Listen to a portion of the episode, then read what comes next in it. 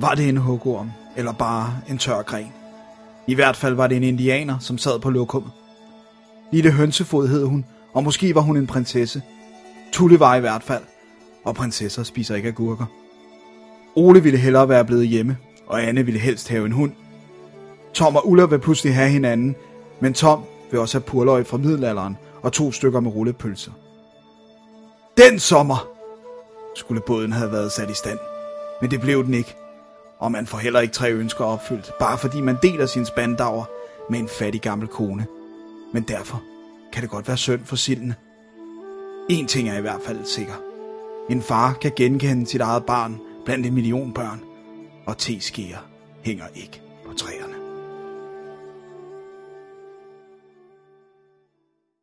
Tak, tak, tak. Det var en dramatisk læsning af Ludo af Dennis Rosenfeldt.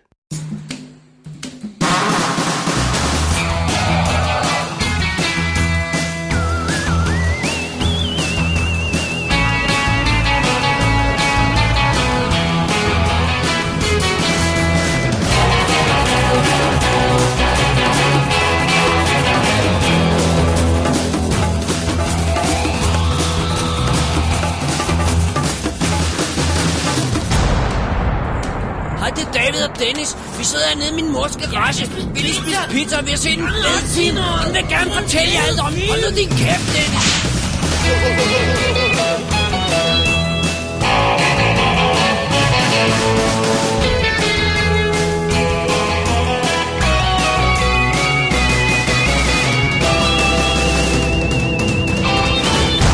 kæft, Dennis. W D's Definitive D V D-podcast. Velkommen til W D's Definitive D V D-podcast, episode nummer to hundrede og atten, Smoke, Drink, Don't Think. Mit navn er Dennis Rosenfeldt, og foran mig sidder David Bjerre. Og vi er altså klædt i sort. Ja. Yeah. Fordi at, øh, vi skal jo sige farvel til Kim Larsen i den her episode, selvom det jo snart er fjorten dage siden han døde, så det er jo well, først nu, det er, vi... det er jo nu, vi får en chance for at gøre det, ja. ja. Og så kan vi jo samtidig undre os over, at Nick og Jay stadigvæk går rundt på jordkloden. Well, da jeg læste det, så blev jeg nødt til at tjekke, om de rent faktisk var i live, bare fordi ellers ville det være veldig morbid. Men det er de. Okay. Det er de. Derudover så skal vi snakke om et uh, par halvfemser-klassikere. Blandt dem er der også uh, lytterforslag. Det er der. Det skal vi nok vende tilbage til, når vi ja. kommer til dem. Så uh, jager jeg spøgelser, og du kører racerbil. Simpelthen. Og et par serier. Vi har et par serier også. Vi har også et par serier. Vi, ja. vi er blevet, du er blevet god og, til at se serier, og det har gjort, at jeg ligesom også deler lidt mere, når jeg så ser serier. Ja, ja. Og så skal vi nævne, at der bliver ingen øh, overraskende mangel på crossdressing-film i den her, selvom vi havde lovet Selv, det. Du havde lovet det. Du ja. nåede ikke at se den, du ville se. Nej, jeg nåede at se en anden crossdressing-film, men øh, det var en treer, og vi havde ikke snakket om toeren, så det blev også weird. Uh, det er jo et hint. Der. Det var et lille hint, så kan man måske... Se, så mange øh, crossdressing-trilogier, eller quadrilogier, kan der vist heller ikke være. Så tror jeg også, vi skylder bare lige, inden folk revner af spænding, lige at bemærke, at det, det vi startede med i den her episode, var en dybt fascinerende bagsidetekst til en genudgivelse, eller også formodentlig den oprindelige øh, udgivelse, af den her danske serie, øh, familieserie Ludo. Ja. Som øh, vi ikke kan få til at give nogen mening. Nej, men, øh, det er simpelthen det, det lyder meget dramatisk. Jeg har aldrig set den, øh, Ludo, men, men øh, det er en D R-produktion. En simpelthen, D R-produktion. Ja, ja, en af de klassiske der. Så, så det, var, det var lige sådan, vi startede showet, hvis vi skulle starte øh, øh, øh, W D's poesihjørne her. Det er fedt. Det er virkelig sindssygt, at der er en eller anden bagsidetekstforfatter, der bare har fået lov at gakke øh, fuld ud. Gå fuld retard på teksten. Ja, i vores, øh, dem jeg havde næsten været med i vores øh, D D X-show, hvis vi havde haft den på det tidspunkt, eller havde været opmærksom på den med vores show, øh, ja, det er covers og tekster og sådan noget, ikke? Så har vi taget hele den der. Ja. Alrighty. Jamen, øh, skal vi gå, øh, starte med at gå til, øh, hvad hedder det, fucking øh, øh, feedback-stakken? Ja, fordi vi er jo explicit, så det kan vi fucking godt gøre. Meget organisk brug af forordet her. Ja, simpelthen, ja. Skal vi tage først bare lige sådan en... Lad os øh, tage Allans mail først. Okay. Ja. Øh, som har en overskrift, der er, nu skal vi i skoven, uhadada, måske med vores tvilling. Med vores tvilling? Ja. Okay. Jeg tror, alt vil blive uh, revealed. Aha. Hejsan D og D. Han skriver altid hejsan, fordi ja, han bor i Sverige. Ja. Yes, så alle er med, ikke? Det er sådan, man siger hej. Tak. Yes. Godt. Yes. Jeg har ikke set Blair Witch et og to i mange år, så jeres Blair Special var den perfekte grund til at kaste mig over dem igen. Og den nye var jo på streaming, så kunne det ikke passe bedre. Var den det? Etteren var jeg ikke begejstret for, da den kom ud, og jeg tror faktisk ikke, jeg har set den siden. Toeren derimod har jeg vist nok set nogle gange, men den kunne jeg faktisk også lide. Øh, jeg synes, det vil blive spændende at se, om jeg ændrer mening om nogle af dem. Det vender jeg tilbage til. Alrighty. Jeg valgte at se den nyeste først, og det gik ikke så godt. Jeg tror, alt irriterede mig. Husker jeg helt forkert, eller var præmissen den samme som i etteren, at det var materiale, der blev fundet og så klippet sammen? Det er korrekt. I så fald håber jeg, at klipperen får en restraining order for alt redigeringsudstyr for evigt. Klip, klip, klip, klip, klip, klip, klip hele tiden. Hvor alle kameraer, uanset type, har præcis samme billedkvalitet. Det, det bemærkede jeg også. Ja. Altså det her med klippetempoet var lige lovlig øh, dramatisk. Sikkert ja. et forsøg på at, at beef det lidt op til moderne øh, publikum. Og så, ja. ja, det er også rigtigt i Blair Witch remake fra to tusind og seksten, der, der er det her med, at selvom de har de her lille minikamera monteret så på øret, så er bare mega spiff. Ja, som immervæk ikke kan have den mest øh, imponerende optik, så, så, så, så er det altså meget god kvalitet, det producerer. Ja. Og streamet til, hvor det end bliver optaget, ja, præcis, der, der er der heller ikke noget breakdown i kvalitet. Nej, so be it. Klip i ligegyldige scener, hvilket måske var tiltænkt at give dem noget dynamik, men det hjælper sgu ikke noget, når, når det, der sker i scenen, er så uinteressant, at jeg var lige ved at gå i koma. How dare you? Heldigvis var den værste skuespiller mest på skærmen, hurra for det. Men i det mindste er den sikker på en bundti-placering, så noget opnåede de. Etteren røg i videomaskinen. Ah, det passer ikke. Jeg har den på D V D. Det starter rigtig godt, og jeg er positivt overrasket, for jeg husker det hele som dårligt. Men så går de, og går de, og går lidt mere. Så kommer der gys, der stadig ikke virker. Det var ikke en katastrofe, og den var da bedre end den nye, hvilket ikke siger så meget. Så uh, klassikeren Blair Witch for, uh, Project fra nitten nioghalvfems var heller, fandt heller ikke i Allans loft, uh, Loftagers uh, uh, uh, smag. Meget bizarre smag. Men i med toren. Åh. Uh, den skriger halvfemser fra personer til musik, og det kunne blive rigtig skidt, og er det nok objektivt også. Det er oh, rigtigt, well, Allan, det anerkender du. Tak for mængel, Allan. Jeg var underholdt, skriver han. Uh, har jeg behov for at se den igen i nærmeste fremtid? Nej, det har jeg ikke, for så underholdende var den ikke. Men bedre end de andre var den i hvert fald, så jeg huskede ikke forkert. Åh oh, man, jo, nej, Allan for pokker.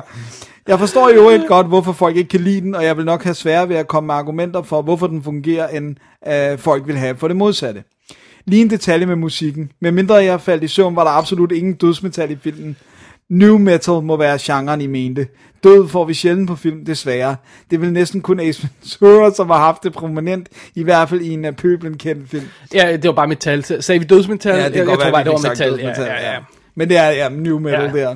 Jeg afsluttede mit fundmateriale-marathon med The Last Broadcast. Aha. Gud, den her har jeg, kan jeg da godt huske, ja. at øh, have set en gang. Den mm. er vist nok for året inden Blair Witch, men kom på D V D efter. Jeg har ikke set den i mange år, så det var på tide med et gensyn, og den passer jo til temaet.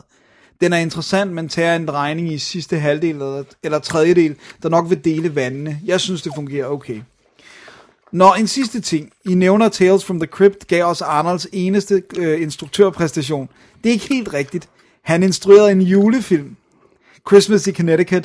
Måske en genindspilning, som jeg synes er ret underholdende. Det er en genindspilning. I blame myself. Det er, det er fuldstændig korrekt. Jeg kom til at sige, at, Alan, at Arnold Schwarzenegger kun havde instrueret et afsnit af Tales from the Crypt, ja. The Switch fra ja. nitten halvfems. Men, Men han har altså også instrueret en tv-film i nitten tooghalvfems. Ja. Så han, ligesom blevet, ja, ja. så han er blevet i tv-regi, kan man ja. sige, at han har startet med at lave Tales from the Crypt. Øhm, Som ingen af os har set. Nej, jeg, eller jeg kan i hvert fald ikke huske det. Jeg, har, jeg så Tales from the Crypt dengang, men, Nå, men jeg mener, når Christmas in Connecticut, ja. nej. Jeg har set den oprindelige, og den er nemlig heller, den er ikke specielt god, så jeg synes, øh, okay. ja, han kan selvfølgelig have gjort den bedre. Så nævner Allan her til sidst øh, lige en ting til. For noget tid siden genså jeg Arnold-klassikeren Six Day, og det fik mig til at tænke på, hvilken film og præstation I synes er den bedste med en skuespiller, der spiller mere end en rolle. Måske en top fem. Jeg vil gætte på, at Van Damme scorer mange point hos Dennis, men at han samtidig ikke vælger den populære Double Impact, men måske sætter for eksempel Replicant højst. Nå, det var alt. Tak igen for meget underholdning, og undskyld det lange elektroniske postbrev. Sådan. Jeg synes faktisk, det er en god, øh, det er en god liste. Den vil jeg godt tænke over, det der med... Det behøver du ikke, Dennis. Har du... Jeg har lavet prep-arbejdet. Nå. Så jeg præsenterer her for dig de bedste øh, multirollepræstationer i film. Og så kan du se, om du ikke vil give mig ret. Mm. Øh, lad os tage nogle af de seriøse først, okay? Mm. Så ikke, vi kan være enige om. Sorry, vi tjukker lige Happy Two. Mm. Jeremy Irons i Dead Ringers. Jo. Må være toppen af poppen. Ja, ikke? Det er det. I, i den seriøse ende, helt klart. Ja. Han er fantastisk. Begge roller. Super fedt. Ja, og en fantastisk film også. Ja. Så vil jeg også nævne sådan en som Patricia Arquette i Lost Highway, der spiller de her dobbeltroller, ikke? Ja. øhm, som, som, øh, som to forskellige personer. Og Kenneth Branagh og, øhm, og øh, Emma Thompson i uh, Dead Again spiller jo også ja, forskellige roller, ja. Ja, måske lidt mere silly. Olivia de Havilland i The Dark Mirror er oh, virkelig effing cool. Deep dive. Ja. Øh, og så er der også noget som øh, Armie Hammer i, øh, i Social Network, som ja, rent faktisk spiller to, ikke?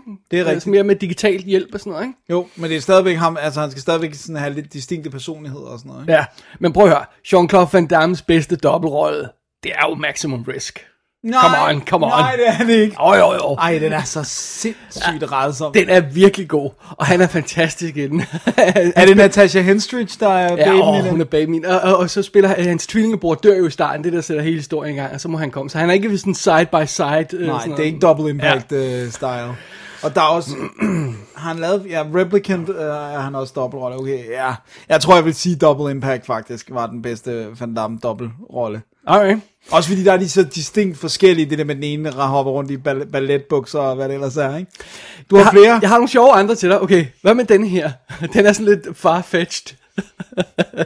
Men Nicolas Cage i Face Off, og i virkeligheden også øh, Travolta, ikke? Jo. Fordi de, spil, de ændrer karakter undervejs, mm-hmm. ikke? De spiller to roller, ikke? Det, den synes jeg faktisk er ret god, fordi det er jo det der med, at de skal opføre sig som den anden. Ja, når de... og det gør de rent faktisk. Mm-hmm. De fanger hinandens øh, ting, så den er ikke helt sådan så... I like it. Ja. I like it.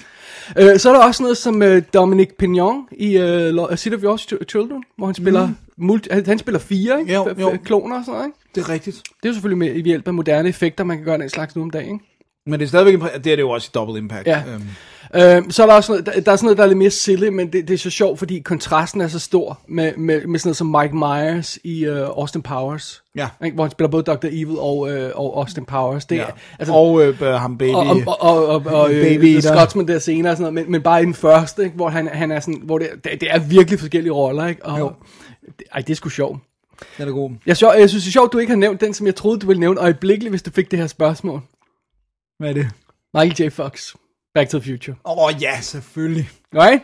Åh, oh, det, det må nok være, nærmest være favoritten, hvis vi sådan ser bort fra det seriøse med Dead Ringers og sådan noget, ja. så, så er det jo, det er jo fantastisk, altså. Øhm, så har jeg også en lille soft spot for nogle silly, nogle... Du har øh, sikkert Multiplicity på. Den har jeg, oh, den har jeg ikke engang fået med på. Okay, Ej, den, good, good call, good call, ja. Uh, Graham Chapman, eller hvem som helst ellers, i hvilken som helst uh, Monty, uh, Monty Python-film, men uh, selvfølgelig specielt som Brian og Biggest Dickers i uh, Life of Brian. man kan ikke, man kan ikke uh, sige det navn under krigen. Og så fandt jeg også uh, sådan en, som jeg havde glemt lidt, men, eller jeg har ikke glemt den, jeg har, jeg, jeg, har, jeg har set filmen, men det er meget lang tid siden. Altså jeg, jeg har ikke sådan present in mind, hvor fantastisk det er, men Alec Guinness... Han spiller jo otte roller i In Kind Hearts and uh, Coronets. Kind Hearts and Coronets hedder den, ikke? Fra nitten niogfyrre. Så er det otte roller. Han spiller en hel familie jo. What? Ja. Den har jeg aldrig set. Ja, den er, den er vild. Gud, det er fedt. Ja. Men det er sjovt, fordi jeg, jeg, jeg føler, der er nogen... Altså, jeg... du glemmer selvfølgelig en af dine favoritter, ved jeg her, fordi uh, Dan Aykroyd spiller jo flere roller i Nothing But Trouble. Uh, så... no. That would be no. That would be very much no. Der er en rigtig, rigtig god en her, som vi ikke kan sige, fordi oh. det er en mega spoiler. Okay, men jeg har også en. Ja? Yeah. Coming to America. Var det ikke? Der er, har Eddie Murphy ja. Deldynet ja. Med mange, altså hele den der barbershop-scene, hvor han nærmest er, øh, hvor han både er den hvide jøde, og han er, altså... Ja, ja. Øhm... Så er der også sådan en, som at jeg tror godt, vi kan blive enige om at finde noget lort, men Michael Fassbender, øh, som David og Walter i Alien Covenant, hvor han tager et scene, hvor han sidder og snakker med sig selv og sådan noget. Ja, ikke? Det er rigtigt. Det er også, øh, jamen, jeg synes jo, hans præstation er fed. Jeg synes bare, ja, det er en lortefilm. Ja. Så det var bare lige nogle af dem, jeg så, som jeg synes var mine... Var, var der ikke nogen af dine favoritter blandt det? Det synes jeg da. Der jo, må jo, være der Michael J. Fox og sådan noget. Ja, ja, og, og, og også Dead Ringers. Og, ja, ja. Og jeg kunne også... Altså, jeg blankt indrømme, at det... Det skal nok være femten år siden, jeg har set uh, Double Impact, hvis det ikke er mere. Jeg tror ikke, jeg har set den på D V D. Jeg tror, okay. kun, jeg tror sidste gang, jeg har set den på V H S. Men jeg havde sådan nogle, helt klart, hvem har ikke det? Men uh, jeg havde de der uh, faste Van Damme, som jeg virkelig så tit. Det var selvfølgelig Bloodsport. Og så var det um, den der, hvor han, hvor han er i fængsel, hvor der er sådan en, der nærmest ikke kan dø. Uh, som de kalder Sandman. Han er sådan en seriemorder. Uh, og, så, og så selvfølgelig uh, Double Impact, ikke? Nej. Og Hard Target. Mm. Åh, oh, godt. Hard Target er så god. Altså, men maximum risk har en, nej, stop. En svaghed for. Hvad den, ah, den aller værste er, at de der high profile må være den med uh, Dennis Rodman. Jeg kan ikke huske, hvad den hedder. Ja. Og, double og, team? Ja, double team. Ja. Og Mickey Rourke. Åh, oh, den er dårlig. Den er det så dårlig. Det er der cowboybukser eller sådan noget. Ja. F- knock-off cowboybukser eller sådan noget. Hvad er det her? Helt skønt. Den er så dårlig. Altså, double team. Jeg, jeg, jeg tror, den hedder double team. Og Dennis Rodman har grønt hår i den mm. eller sådan noget. Jamen, det, det er, er Ringo Lam. Er det det? Mm-hmm. Det er løgn. Jeg er ret sikker på, det er Ringo Lam. Fuck, det er en ringefilm der. Men han har lavet flere. Øh, han lavede også, rep- var det ikke Replicant? Jo, det tror jeg også var. Men den bedste er jo nærmest J C V D, ikke? Hvis vi skal sådan... Af hans film, ja. Sige kvalitetsmæssigt, ikke? Men, øh, så det var en lille deep dive på mm. dobbeltroller. Mm. Multiroller, ja. Så det der. Fedt, det vil jeg lave en... Jeg tror måske, jeg skal lave en filmaften med multiroller. Det går jeg så. Det er ikke godt. Så, øh, så har vi en uh, mail... Spørgsmålet er, om vi skal vente med den her mail. Mm, når jeg tager den, når den bliver relevant. Ja. Det kan vi godt. Skal vi gøre det? Skal vi lige gemme? Ja, vi gemmer lige. Vi, vi gemmer lige den. Der er en mail. Der er en mail her, ja. Jeg er sikker på, at vedkommende nok måske kan gætte, ja, når vi når der til. Og inden vi går i gang med dagens anmeldelse, så skal vi, har vi også lige et hængeparti i form af Tobias Nielsen, øh, som, øh, øh, som ikke fik skylden for at have foreslået Jurassic Games i forrige episode. Men det er altså ham, der foreslog den. Det var ikke Alan Loftager. Det var Tobias Nielsen, der er skyld i, at jeg så Jurassic Games. Og du siger skyld i, fordi god var den ikke. Uh, well, uh, Ej, den, kunne, den havde et godt premise, det var bare execution, der ikke var god. Ja. Så, uh, well, we stand corrected. Redaktionen undskylder. Ja, jamen, redaktionen undskylder for at have øh, forudindtaget, øh, at øh, det var Alan Loftager, der havde foreslået en Scottfield. In all fairness, så ville det ikke være langt fra hans... Øh... Ej, det tror jeg også, han anerkendte. Øh, da han sådan sagde, at det, det ikke var ham, så tror jeg, han sagde, at det kunne godt have været mig. Indeed. Jamen, jeg tror simpelthen, det konkluderer øh, de indledende bemærkninger, så går vi i gang med anmeldelserne, og så har vi lige det her hængeparti med den her mail, som kommer i forbindelse med den film, du skal anmelde. Yes. All shall be revealed and make sense and everything. Ja, meget mere sense end bagsideteksten til Ludo. Yeah! Graduation day, right? Um, so, after we broke a few school windows and, uh, and tagged up Professor Fuck Me Face's car, I was in my place smoking J, right? Waiting for this chick Jamie to come over. And she comes over, but uh, I was trying to bang her all year, and, and, and but fuck her, right? She comes over, and she's bawling. And she had been telling me a couple days about this friend of hers, uh, uh, Allie, Allie, who was a Russian spy. Okay? And like, you know, ding-dong, little bell rang. And the next thing I know, Allie pulls out a fucking Smith and Wesson. Like this, and starts waving around, speaking Russian. Like this. I, I grab a... Uh, I got my lucky knife, right? I got this lucky knife, and I'm about mm-hmm. to do something. About to do something, but I don't have to. I don't got to, I can put it Give away. Me what he's smoking. uh, take it! Smoke! Drink! Don't think! Så går vi i gang med filmene. Og den første i øh, stakken af film, som, øh, som du har set denne gang, den har vi begge to set oprindeligt i biffen, dog ikke sammen. Der kendte vi vist ikke hinanden, selvom vi er coming up on twenty years. Ja, for den er fra syvoghalvfems. Ja. Så, så det, det, er jo, for... øh, det var også der, den kom i biffen, så det var også der, vi var inde og se den oprindeligt. Og Dennis, det var jo sådan en af de her vanvittige filmaftener, hvor tre V O D-titler måtte blive abandoned efter fem til ti minutter, fordi de var så utter shit. Det må være den første gang, det skete med tre for dig. Er det, det er sket før med tre. Er det det? Ja. Det er sat ned med et vildt tal. Men det er også fordi, jeg nogle gange tager de her chancer, og så, øhm, og så, øh, og så, så, må, man, og så må man bare, altså nogle gange, så støder man bare ind i en stime af weird shit. en, en stime af shit. Så i stedet for besluttede jeg mig for at hoppe på noget sikkert, noget jeg vidste, hvor jeg havde. Jeg siger ikke, jeg havde det et godt sted, jeg siger bare, jeg vidste, hvor jeg havde det. Du vidste, hvor skød det var inden. Og det er naturligvis Anaconda. Mm. Fra nitten syvoghalvfems, som jeg til min store overraskelse opdagede, at vi ikke havde anmeldt tidligere. Var du nu så overrasket? Ja. Og den er jo simpelthen instrueret af Luis Loza, tror jeg man siger, ja. Og han har jo fantastiske film bag sig. Dennis, det var ham, der lavede den oprindelige, eller Sniper hedder den bare, Sniper fra treoghalvfems. Altså den med Tom Berenger? Ja, yes. Og så lavede han The Specialist. Oh fuck. Han har virkelig et ringe C V. Og så har han altså lavet en film i to tusind og fem, der hedder The Feast of the Goat. Men ellers har han ikke lavet noget mellem syvoghalvfems og nu. What? Ja, så jeg ved ikke, hvad historien er med ham. Nej. Måske var der nogle studier, der begyndte at se de film, han havde lavet før. Det kan godt være. Specialist er så absurd dårligt. Øh, vi har jo simpelthen fat i en, en historien om en, et, et dokumentar, sådan, eller dokumentar crew, eller sådan National Geographic-agtigt. De siger ja. ikke det, det der er, så, men det er sådan lidt den sti- stil. Sådan. Et, et filmhold, der simpelthen skal tage ned i Amazons øh, jungler og finde en long lost tribe. En, en stamme, der, øh, som ingen har set, og sådan noget, The Hula Bullers, eller sådan. Jeg kan ikke huske, hvad de hedder, honestly. Ej, men jeg tror heller ikke, de hedder noget, der findes. Uh, I don't know. Det er ah, også lige meget. Alright. De skal ned og finde, finde en stamme. Ja, så, så det, vi har simpelthen det sædvanlige uh, uh, crew med. Vi har uh, dokumentarinstruktøren Terry, uh, som er Jennifer Lopez karakter. Så har vi uh, ham, uh, der ligesom er uh, um, hvad skal vi sige, deres uh, producer, uh, uh, ekspert, professor, whatever. Det, det, ham, ham der er sådan noget lead guy, ikke? doktor Stephen Cale, der spiller Eric Stoltz.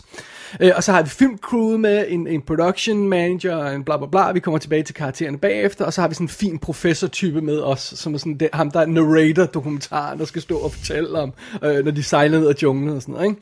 Og de hyrer sådan en, uh, en, en, en, en, en, en båd der til at sejle med afsted, med en meget sh- shady uh, captain, og der går ikke til lang tid, før de sejler ned af den her flod i, i Amazon, et eller andet sted, hvor de så uh, falder over en for, forulykket båd, med en gut ombord, som de bliver nødt til at hjælpe. Og det er jo så altså øh, den her karakter Paul Cerrone, som bliver spillet af John Voight, ja. som er den her garvede jæger af slanger. Ja. Og for at gøre en lang historie kort, så får han ligesom sådan hostlet dem til at sejle det forkerte sted hen, og komme ned af de forkerte steder og sådan noget, fordi han vil fange en kæmpe anaconda-slange. Og, øh, og han vil bruge ligesom deres båd og deres, øh, der, han bruger dem som, som ja. bait, ganske enkelt og sådan noget, ikke? Og det går forfærdeligt galt, og den her dokumentar bliver tydeligvis ikke filmet, fordi de, de ender i I gabet øh, på en anaconda. Ja, og, og bliver jaget en efter en af de, de, de her slanger, som de møder undervejs og sådan noget, og, og, og båden bryder sammen og sådan noget. Det er alt sammen meget forfærdeligt, og, og, og det er som om, øh, hvad hedder John Voights karakter, der øh, saboterer specifikt ting, sådan, så at det kan gå galt. Ja. Ja. Hvilket ikke helt virker så gennemtænkt well, i retrospekt. Det er, jo, det, er jo, det er jo så det, man kan diskutere. øh, rollelisten er insane i den her film. Ja, det det er, er en insane rolle. For det første har vi Jennifer Lopez, før i, hun var i hovedrollen i, i, her i Anaconda. Ikke? Ja. Og øh, jeg er sikkert øh, på, at der er nogle kvinder, der vil, vil, vil, vil føle sig trådt over tæerne, men nu siger jeg det alligevel. Hun har en lille smule fedt i kinderne. Nå. Og det er vildt sødt. Ja.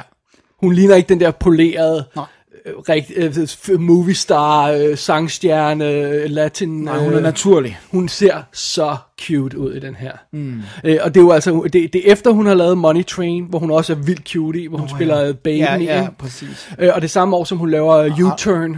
No, men det er, det er året før det der bliver hendes gennembrud, Out of Sight. Out of Sight, ikke? Ja. Oh, den får otteoghalvfems. Ja, den får otteoghalvfems, no. ja. Så, så det er lige før der hun får det der store gennembrud, ikke? Som jo. skuespiller alt andet lige, ikke? Ja. Hvornår får hun sit gennembrud som sanger? Nu putter jeg Skal der, gør der også blive der omkring, ikke? Jo. Fordi hvornår kommer de der ud, ikke? Ja, hits, man kender, ja, ikke? Ja, hvad fanden er det, hun brød igennem? For det var ikke den der Don't Be Fooled by the Rockstar, der gør. Nej, nej, nej, det, det nej, nej way, way, way før. Jeg kan ja. simpelthen ikke huske, hvad hun kom frem med. Jeg kan huske video, men ja, that doesn't help us. Også den der play, play my favorite. Det er også way det før er det. Også, ja. Ja, way før det. Er ikke den Pink har skrevet? Jo, det går være. Nå, anyway. Det var langt. Det var en detur på Jennifer Lopez. Og der er omstændigheder. Hun spiller dokumentarinstruktøren i Anaconda her, Jennifer Lopez. Og det er, det er jo sådan, som man siger, okay, fair nok, det, det accepterer vi. Så er det Ice Cube, der er hendes kameramand Danny. Så det, og det ghetto Ice, ja, Ice Cube det er det, in, in, the, in the jungle, han, han er stadig klædt som, right? Som om han var med i N W A. Ja, du ved, han, han, han, han, han, han, han, han, han dræber en slange og så siger you bitch.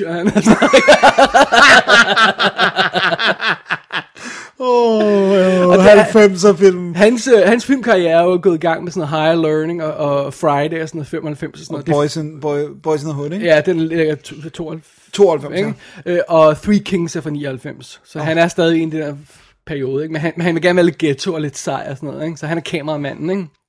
Det er som sagt John Voight, der spiller Paul Cerrone, som jo altså er overspiller på den her groteske måde. Hans ansigt er hele tiden forvrænget i sådan et, øh, øh, øh, jeg ved ikke, hvad han skal kalde, sådan nedadvendt smil, ikke? Hvor han er sådan, så han, han ligner sådan en, en øh, søulk, eller sådan ja. noget, ikke? Jamen, da jeg kan huske, da jeg så den allerede dengang, så tænker jeg, det er som om, at han har set Robert Shaw i Jaws, og så har han bare gået overboard. Ja.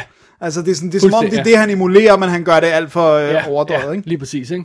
Og så er det Eric Stoltz, som er totalt clean cut og pæn og sådan noget, og som den her doktor Stephen Cale og sådan noget, som ret hurtigt bliver sat ud af spillet i øvrigt, men, ja. men det er noget helt andet.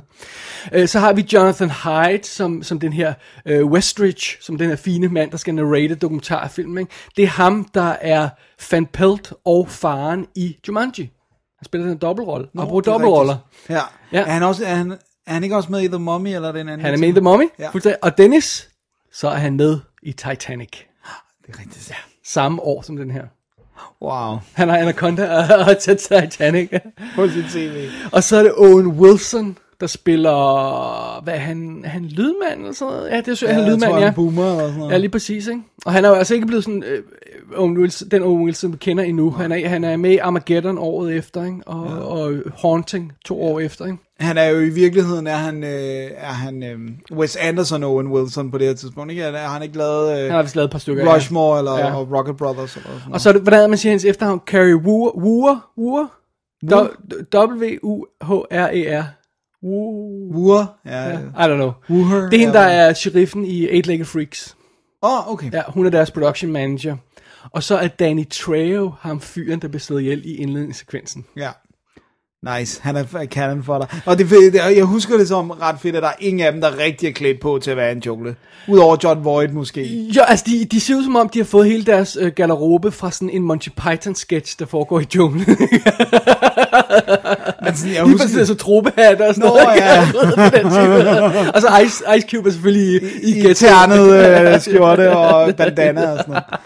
Kæft, og så er den jo et skud af Bill Butler. Er den det? Ja, det var altså ham, der skød. Dennis, hvad skød han? Jeg sidder og tænker på, øh, men jeg, jeg vil have... Han skød en anden vandklassiker, Flipper, selvfølgelig. Det er så ikke skød... ham, der skød Waterworld, vel? Nej. Så skød han Sniper, for samme instruktør, ja, ja. Child's Play, Rocky tre øh, og to, Grease og Jaws. Det er rigtigt. Jesus. Hvem er det, der har skudt Waterworld? Nu kom jeg lige til at tænke på den, da du sagde vandklassiker. Det er ikke ham. Oh, det kan jeg ikke huske lige på stående fod. Okay, sorry. Ja, det kan jeg ikke. Den kommer jo i en firedisk. Åh, oh, don't get me started, Arman. øhm, prøv at høre, den her film kan, kan, altså allerede første scene, hvor vi, hvor vi ser Danny Trejo blive slået ihjel, ikke? Hvor vi ikke ser slangen, vi skal bare få fornemmelsen af, at der er noget galt, sådan en teaser-scene, ikke? Jo.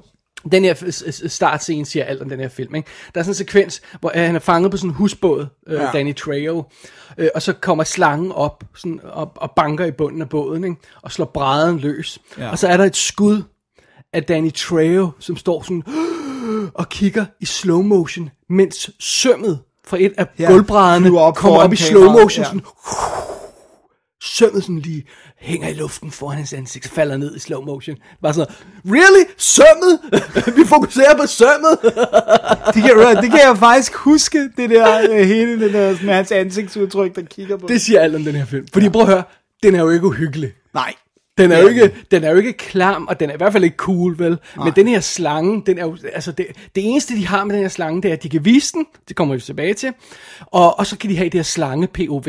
Og slange-P O V'et, det starter altid med sådan en skud langt væk fra båden, og så drejer kameraet sådan på siden, fordi apparently ser slanger alt på sådan en skråt, sådan, så man kan fornemme, åh, oh, det er en slange, og så bevæger den sig mod båden. Ja, men det er jo, det er jo et virkelig, det er faktisk sjovt, den kommer så meget lang tid efter, for det er jo et, fra ende til anden et, et cheap Jaws knock-off.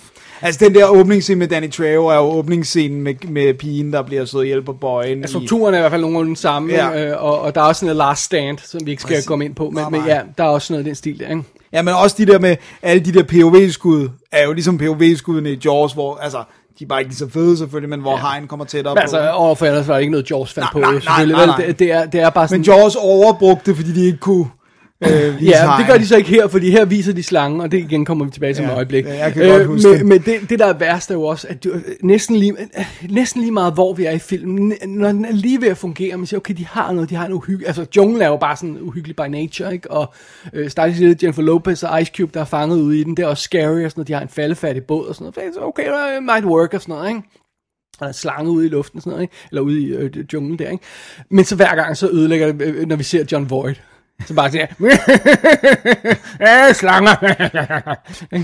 Altså, han ser mere ondt end selve slangen, det er det værste af det hele. Man bare siger, prøv at høre, han er obviously bad news. Yeah, han er obviously der, der er ingen, der har hjulpet den fyr der. Øh, og, og der er sådan weird ting inden, som for eksempel, der er en af karaktererne, skal jeg ikke spoile, hvis man vil nyde filmen og, og, og har glemt den her detalje, der er en af karaktererne, der vender og begynder at hjælpe ham. Oh, yeah. Og det er så stupid. Ja, ja, ja, altså, det er de virkelig grotesk, ja. Altså.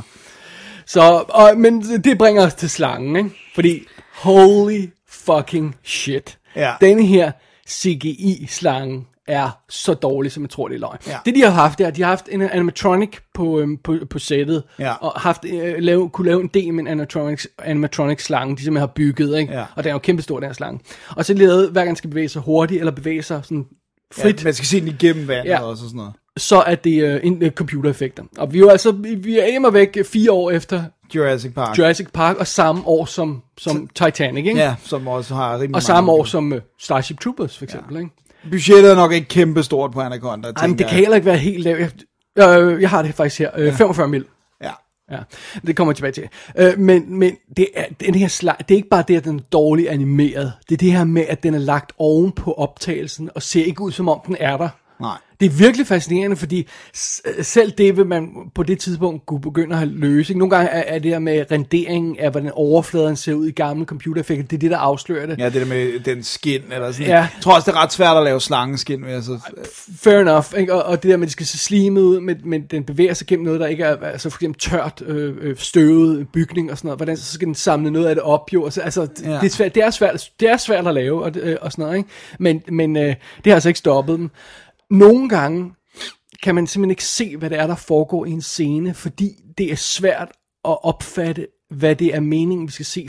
Altså, det er svært at sige, okay, skal det forestille, at den der slange er bag ved dem nu? Og så, altså, det er simpelthen svært at dekode, hvad det er, der skal ske i skuddet, fordi det er så dårligt lavet.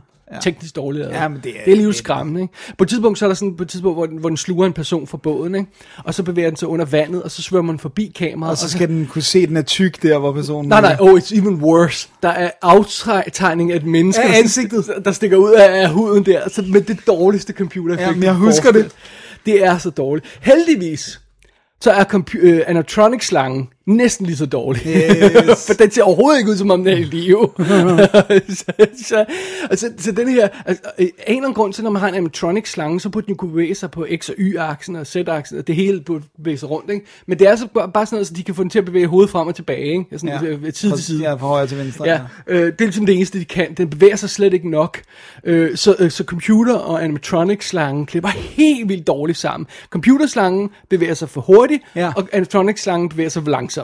Og der er ikke noget af det, der ser ud, som om det er der sådan rigtigt. Så det er bare, og det var altså ligesom jo effing, altså det, det er titel, det er, ja, det er det, den skal sælge. Anaconda, ikke? Så, og, og selv når, når filmen rent faktisk har nogle fede ting kørende for sig, der er et vildt fedt angreb på et tidspunkt på en af karaktererne, som kunne være blevet så grum, fordi det der sker med personen er virkelig, virkelig hårdt og sådan noget, og øh, personen bliver dræbt lige foran sine venner og sådan noget, og master den her kæmpe slange og slugt og får et hoved og alt sådan noget der, og det ser bare så fake ud. Det er ja. Synd, fordi den, den, den altså... Hvis, bare, hvis, hvis den havde fået løst tek, de tekniske problemer, så havde den været halvdelen af vejen, ja. Længere frem mod noget, der kan ses, den her ja. Anaconda. Ja, historien er stadigvæk dårlig. Ja, sure. Men, men samtidig så synes jeg også, der er nogle ting, der virker meget godt. Den prøver nogle sjove ting. Altså, øh, vi har den her professor Dude med, som en narrator-film, som, som har taget sådan et krystalglas og vinflasker ja, med. Ja, han har overvist ikke fattet, hvor ja, han skal hen. Og står og spiller golf på, på den her båd, ikke? Og så når, det, når, når, når shit går wrong, ikke? Så bliver han sådan totalt cool, og så lader han, der lærer at styre båden, og så tager han bandana på og sådan noget. Jamen, har, jeg synes faktisk, det bedste, den har going for, så er nogle af karaktererne ja, sjove. Ja, og, og, og Jennifer Lopez er vildt charmerende og sådan noget, og, og, og, og, og Ice Cube er egentlig også meget, det er meget sjovt. Jeg synes, han er fin i rollen. Hive sådan en brother ud i, i jungle, og han siger jo, prøv at høre, jeg hører ikke til her, vel? Så, så, så det er ikke, fordi den ikke har sådan moves. Hvis den havde løst de tekniske, så tror jeg rent faktisk, man vil kunne sige, okay, det er en sjov B-film. Ja, det havde været en underholdende ja, B-film. Men som det er nu, altså, det er simpelt, det, det er en fucking tåbelig film, det her, og så er den shitty lavet. Ja. Det er problemet med Anaconda. Frankenfish er bedre lavet end den. Øh, og ja, som du selv nævnte tidligere, øh, den vil, denne her film vil være Jaws, og John Voight vil være Quint. Ja. Og, og that's it. Og, og, og, det, og, og det, kan, det kan vi ikke arbejde med. Vi ved, det, for, øh, altså, man bliver nødt til at tænke selv, ikke? Jo. Øh, vi har allerede øh, samme år jo Dante's Peak, som jo også vil være Jaws. Ja. Det er bare med en vulkan i stedet for, ja, ikke? Men det er jo komplet med borgmesteren, der skal overtage, ja, der ikke vil lukke byen og alt det her løjt. Altså. Men det er også, det er blevet en running stable, det der med en, med en borgmester eller en politiker eller en højtstående, ja, person, der ligesom ikke vil lytte, på trods af eksperterne står og siger, du, du bliver nødt til at lukke det her eller et eller andet, ikke? Ja. Ej, Dante's Peak er så dårlig. Ja. Den er jo teknisk flot lavet. Ja, den er nemlig, det, den det, så jeg også i bilen. Uh, me too. Anyway, budgettet på den her film var femogfyrre millioner dollars, den tog seksogtres i U S A. Så det er okay, ikke så fedt, men worldwide i alt tog den et hundrede syvogtredive.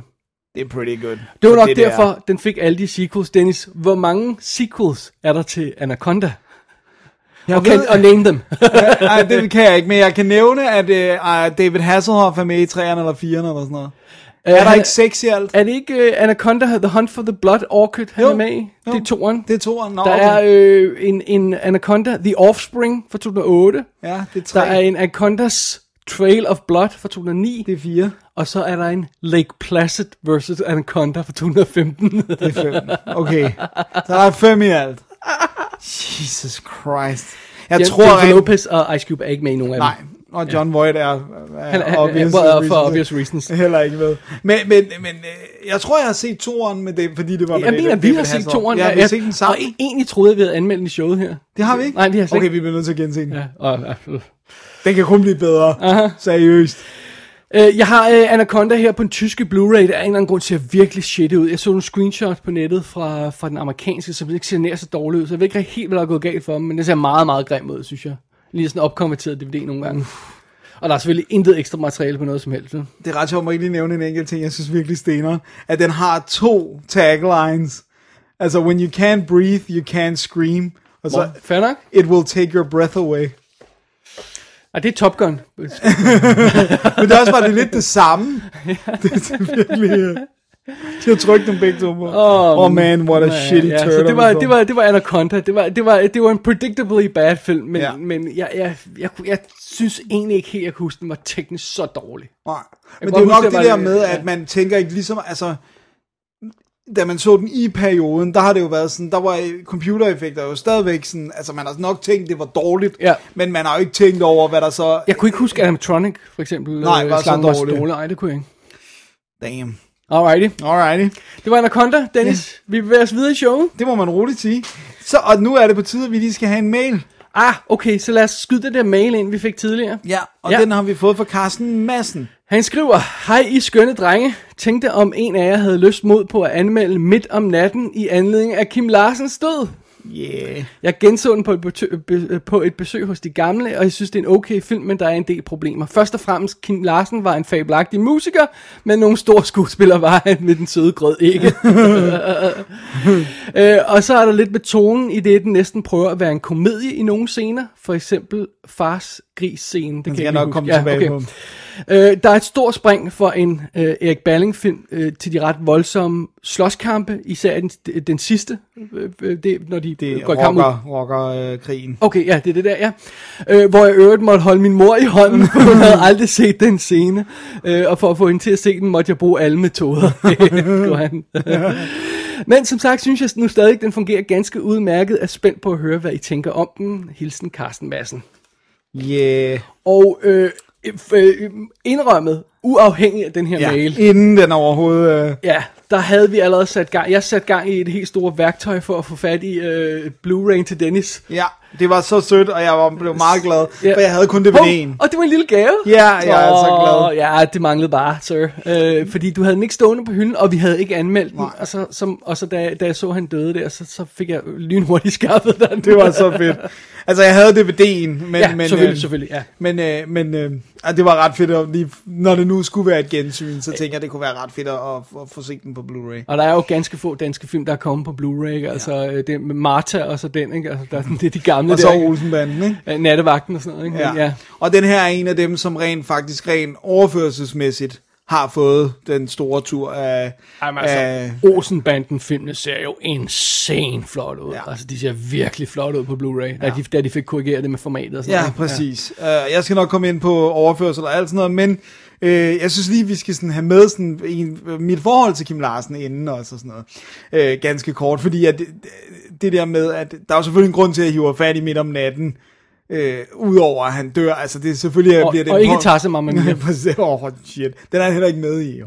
Øh, oh, okay. Det har han kun lavet sangene oh, øh, men, men, men det der med, det var faktisk en film jeg var ret begejstret for, da jeg var lille, øh, og jeg har altid lyttet meget, både Gasolin og så de tidlige Kim Larsen ting. Hvor er den er fra? fireogfirs Den har, den har copyright treogfirs på, på filmen, men den kommer rent faktisk først ud i marts fireogfirs. Okay.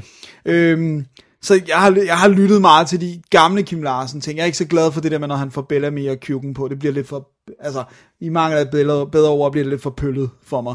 Hvor jeg synes, de der Gasolin... Lidt dansk top... Øh, det bliver sådan lidt... Altså, forfærdeligt sendt brug af synthesizer og sådan noget. Jeg ved ikke, altså det der med, folk elsker Jutlandia, men sådan lidt... Hvornår har I sidst hørt den originalindspilling, der er på pladen, med sådan nogle forfærdelige synthesizer, trompeter og sådan noget? Ej, det lyder rædsomt. Ja, det er måske mere live-version eller sådan noget. Jeg tror, mange hører, husker den der live-udgave, der så er kommet senere, ikke?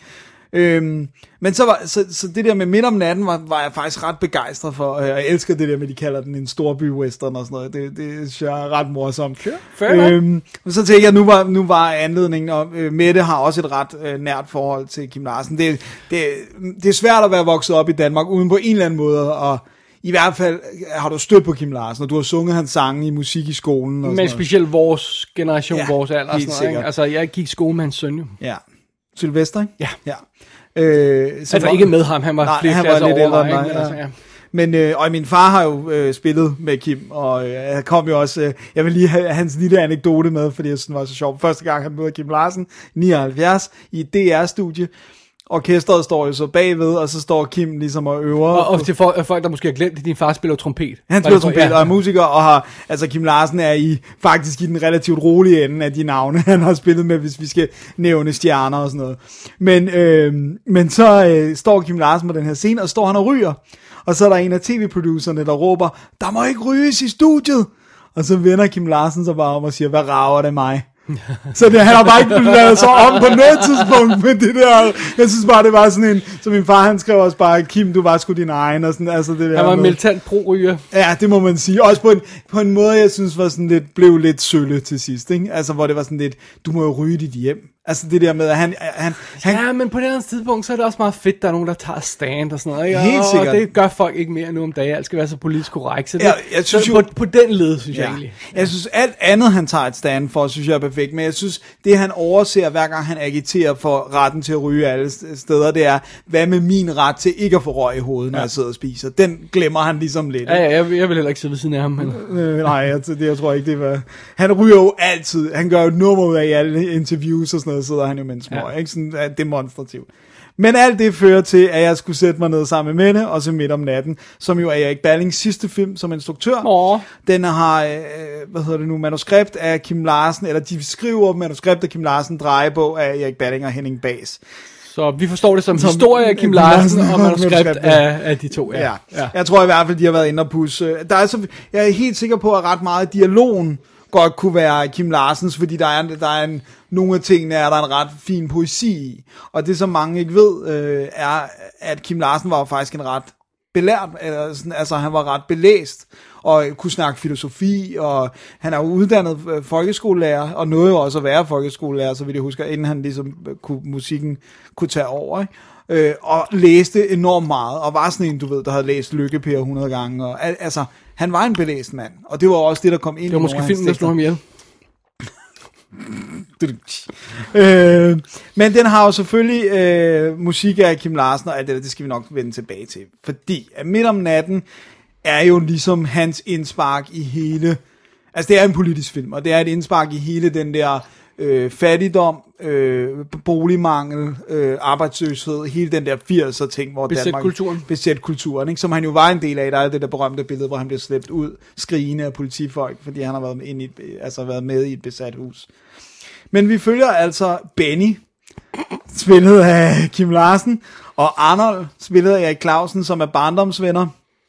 Og de er af forskellige årsager blevet hjemløse, så de rykker ind i et øh, i sådan et besæt hus, hvor de er helt tydeligt er ældre end alle de andre, ikke? Right. Altså de er jo sådan, på det her tidspunkt er, jeg tror Kim Larsen er niogtredive, og det spiller han også. Ja, ja. Fordi det er også en dialog, hvor det er sådan, må vi ikke være her, bare fordi vi ikke er unge. Vi har heller ikke noget sted at bo. Ja, ja. Men der er sådan den der. Og Clausen er endnu ældre, ikke? Jo, Clausen er endnu ældre. Øh, og så sker der også det, øh, som man også ved fra, sæk, fra sangteksten, at stridserne kom, da vi ventede dem midt om natten. Ikke?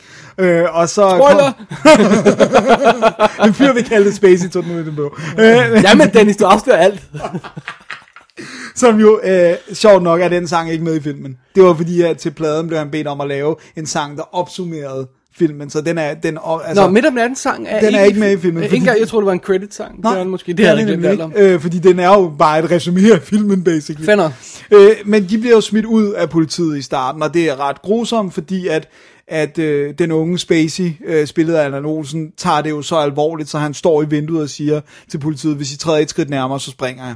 Og så siger de, tag den urolig knægt, ja. Eller sådan noget. Og så springer han. Ja, fra øh, femte sal. Fra femte sal. Midt om natten. Og så, ej, okay, nu skal vi nok lade være. Så rammer han gaden fra en femte sal. Og så, øh, så går Kim Larsen... Den sangtekst er lige spot on, ikke? Den er lidt spot on. Så, øh, så går Kim Larsen amok, og han bliver, han bliver slået ned af politiet, og øh, hvad hedder nu, får en... Øh, altså bliver syet med ti sting og sådan noget, og så der, øh, bliver, vågner han op til en politibetjent, der hedder Fritz Helmut, eller spiller Fritz Helmut, han hedder ikke Fritz, øh, som siger til ham sådan, nu skal du lige passe lidt på dig selv, og øh, prøv nu lige at opføre dig så ordentligt. Så en god politimand. Ja, ja. Ja, er ikke, øh, overhovedet ikke ond, øh, men han er bare sådan lidt, øh, det her det går ikke, tænk dig nu om, tænk dig nu om ja. Og øh, Spacey ligger stadig på operationsbordet, øh, vi ved ikke hvordan det går, men han er stadig i live og sådan. Og så skrider han på hospitalet, selvom alle jo ligesom siger, du burde nok lige, du har en mega hjernerystelse. Og så finder han Arnold, som sidder og gemmer sig lidt på en fabrik, og så er det jo så det, som er største delen af filmen, det er, at de prøver at opbygge sådan et fribyttersamfund ude på, på Sydhavnen, på sådan en gammel fabriksgrund, som der ikke er nogen, der bruger. Så de indretter de her små øh, gamle skure og hytter og sådan noget, og, og de får lavet en bar derude, øh, og alt det her, og så kalder de det Hawaii. Altså stavet H A V E J E i stedet for Hawaii, ikke? Ja. Øh, og det er jo en øh, gammel alkoholiker, som ligesom insisterer på, at det skal staves sådan Tusindfryd, øh, som er en fantastisk karakter, øh, som ligesom synes, at det skal hedde Hawaii. Og så er det jo så, at De, de, det bliver et problem, at, at de ligger der, og de ligesom bare hygger sig, og så kommer der nogle rockere, og, og, og det begynder at blive en konflikt, og så er der en politiker, som helt klart er sådan fremskridtsparti-agtig, øh, som bliver spillet af Poul Bundgaard. Øh, jeg tror, de kalder dem moderate konservative, eller sådan noget. Ja, yeah, that works. Øh, noget af den stil, og han hedder Buhmann, stavet B U H M A N N, altså subtlety.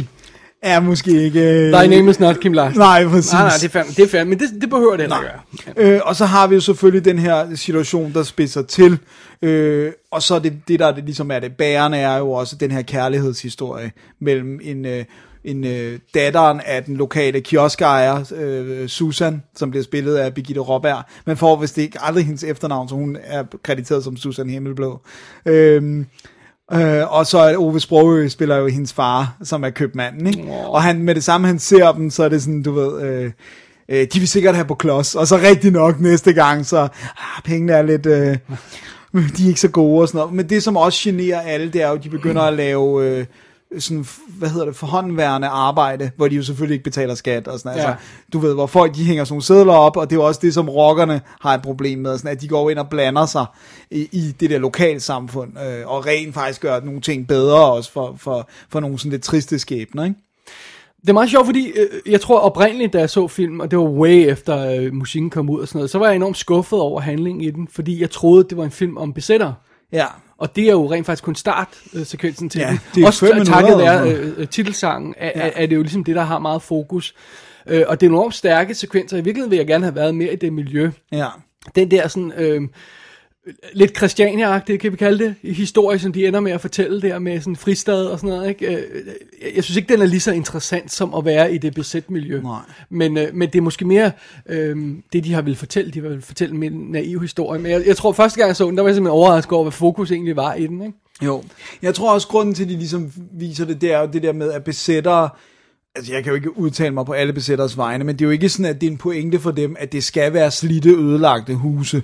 Øh, så det, måske er det mere det der med at sige, at, at det handler jo om ikke at passe ind i samfundet. Ja, og, det, det, og, som, det er den historie, de det fortæller. Det er den historie, ja. Og det er jo også egentlig der, besætterne er. Altså det der med, at besættere, var, selvfølgelig var det en subkultur, men det var lige så meget, der er sindssygt vild boligmangel i København, især for unge mennesker og studerende og alt det der. Men det er så specifik en ting, ja. Og så ikonisk en ting, ja. Og det, det er rent faktisk ikke det, filmen er interesseret i. Nej, det er fem minutter af, ja, ja. af filmen, ikke? Og, og så er det ligesom det der med, jeg tror også, det er en måde at sige, man kan også gøre det på andre præmisser, ja. Og det er så det, som Hawaii er, ikke? Ja, ja. Øh, og så har man, den har jo enormt mange, det som den gør godt, det er, at den har alle de der københavner-typer. Så har vi jo også Buster Larsen, som er helt fantastisk, som Charles, den her øh, brugvognsforhandler, som lejer dem en bil, og som så har en kone, han kalder Kranen, der bliver spillet af Judy Gringer, som øh, Erik Clausen selvfølgelig ender med at duske, ikke? Erik Clausen ender med at duske alt i den her film, fordi øh, det er åbenbart hans ting. Øhm, Og så, så, så det, er, det, det, er jo, det er jo også, det er jo ikke en særlig plotborn film. Det er jo, en, det er jo sådan en stemnings personbåret, altså det hele persongalleriet, som ligesom skal, skal, skal bære den her film, ikke? Og så er der jo nogle ting, som... Den handler heller ikke sådan om én mand, der vil én ting, nu, der har sådan et mål, ved. Det er sådan mere sådan, den forsøger at spille både på Clausen og på Larsen, og så de andre og sådan noget, ikke? Præcis, og der er jo enormt mange sådan, altså der er jo enormt mange aspekter af det der med, at den handler jo om, om, om øh, Benny og Arnolds venskab. Mm-hmm. Den handler om øh, Bennys relation til Susan Himmelblå, som også bliver påvirket lidt af Arnold, som ikke kan holde tingene i bukserne. Så er det relationen til det der nærmiljø.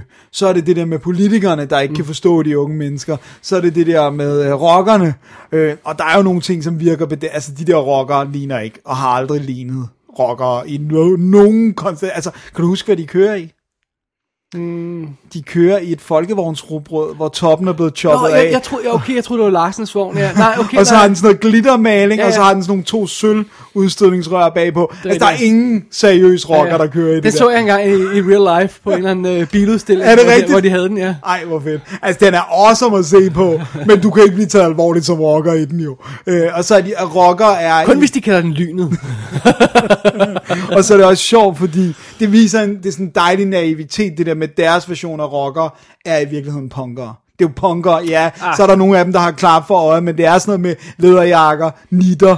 Øh, altså, det er, sådan, det, er sådan, det, er, det er jo punkere. Og det var Kim Larsen jo også fascineret af. Det, hvis man ligesom følger hans historik, så er der jo den der berømte plade, der blev et kæmpe flop, hvor han ville gerne ville lyde som Sort Sol. Hvor alle bare var sådan, men du er jo ikke Sort Sol. Det, altså, du ved, du, det er jo prøvet at klemme dine sange ind i en skabelon, hvor de ikke passer, men han synes, at Sort Sol var mega fedt, ikke? Så det, der er også en vis naivitet i noget af det, men... Han prøver nogle ting. Han prøver nogle ting, og jeg synes, grundbudskabet i den er jo fantastisk, det der med, at der skal være plads til andet end det helt strømlignede. Og det er vildt, når man sidder og ser den. Der er jo næsten ikke noget af København, der ser ud, som det gør sådan der mere. Alt er jo blevet poleret, alt er jo blevet strømlignet, alt er glas og stål, og sådan. Altså, det der med også sådan, jeg bor på Amager, og jeg bor i en del, der stadigvæk heldigvis har lidt af det der gamle Amager tilbage, men jeg skal ikke bevæge mig særlig langt, så det er nye byggerier med lejligheder til øh, Liebhaver, ikke? Til sådan noget seks millioner. Der er også gået mange år. Der er gået mange år. Der sker meget i en storby. Der sker meget i en storby, ja. men, det, men, men man kan godt styre, og at en storby udvikler sig, men der stadig er plads til folk, der er lidt anderledes. Altså det der er der andre storbyer, der har formået, men det der med små bæverdings, de der åndehuller for, for de her, ikke at sige, at man skal holde ting åbne for alkoholikere, men det er jo ikke kun alkoholikere, det er jo også folk, der ligesom... Den værste. Ja, som ikke bare gider at sidde på en eller anden trendy café, så vil de hellere sidde der. Men altså... Den er altså meget fint. Ja. Den falder også igennem nogle steder, gør den ikke? Det gør den. Jeg synes, den største problem er, som Carsten også nævner, at Kim øh, Larsen ikke er nogen god skuespiller. Ja. Og det ved han også godt selv. Så om det så er ham eller Balling og Bas, men der er i hvert fald en bevidsthed om, at man ikke skal give Kim Larsen for mange af de her dramatiske øjeblikke. Det, det gør det så også lidt svært for ham at være hovedperson i filmen, ikke? Fordi hvis han ikke kan bære de scener, jamen så, så må en anden jo gøre det, og så ja. Bliver den person meget fokus. Og det er så Erik Clausen, ikke? Det er hovedparten. Det er Clausen, og det er, jamen, det bliver jo også sådan, altså vi har jo faktisk soloscener med enormt mange karakterer. Altså vi har også soloscener med med Susan Himmelblå og sådan, altså øh, og så har vi jo selvfølgelig det her med øh, der er jo enormt mange dialoger, hvor de sidder og snakker om, hvad skal de gøre, altså det der med, når de er troede i det der lille samfund, ja. Så er der far og skrig-scenen, som er fantastisk, det er, hvor de er inde i, øh, de bliver inviteret i et tv-studie, hvor Erik Clausen skal have en debat med Poul Bundgaard, øh, politikeren, ikke? Nå ja. Og, øh, og de er ligesom, øh, så har de fået, øh, hvad hedder det nu, Kim Larsen har selvfølgelig med sit band fået lov til at være opvarmningen, så de står og spiller et nummer, og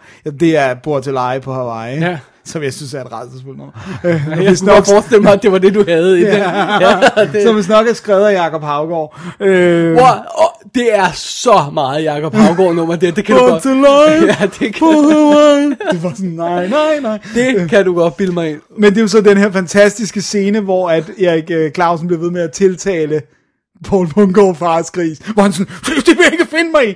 Nå, hvad siger fars gris og sådan noget. Og så begynder Kim Larsen og band at synge, hvem kommer der, kommer der, fars gris. Så det er sådan, det er virkelig sådan slapstick i scenen. Men jeg synes, den fungerer ret godt, fordi den der tv-vært, alt løber ham ligesom af hende. Alt går mok i kan det der, der studie. Spiller ham? Nej, det kan jeg faktisk okay. ikke. Jeg tror, jeg har, øh, det kan være, at det står, at det er så fedt, han kommer ned og introducerer sig selv, som sådan, du ved, jeg er jo den store, kendte, øh, og så alle... Og de, og de har aldrig hørt om. Nej, præcis. øh, nej, jeg har ikke det hans navn her, sorry. Men, men jeg har ikke set ham i andet. Okay. Øh, men det er jo altså, så hvis man ligesom tager rolle, ligesom det er Kim Larsen, det er Erik Clausen, det er Birgitte Raaberg, der spiller Susan Himmelberg, hun er virkelig bedårende her, ikke? Så er der Holger Boland, der spiller Tusindfryd, J- Buster Larsen, ja. Judy Gringer, Fritz Helmuth, Poul Bundgaard, Ove Sprogøe, øh, Leif Sylvester har en lille bitte rolle, ikke? Paul, Paul Glargaard. Åh, øh, oh, Glargaard, jeg elsker Paul Glargaard. Kirsten Pøjliche er med i... Ja, ja. En lille scene, ikke? Lasse Spang Olsen er selvfølgelig en af... Jeg tror, det har, jeg er ret sikker på, at, øh, at de er stunt-koordinatorer øh, ja. på, hvilket man godt kan se. Øh, Martin Spang Olsen er også med. Ja. Og så har vi jo for eksempel den famøse rockerslåskamp, som jeg også synes var uhyggelig, da jeg var lille. Nu synes jeg, den er sådan en lille smule.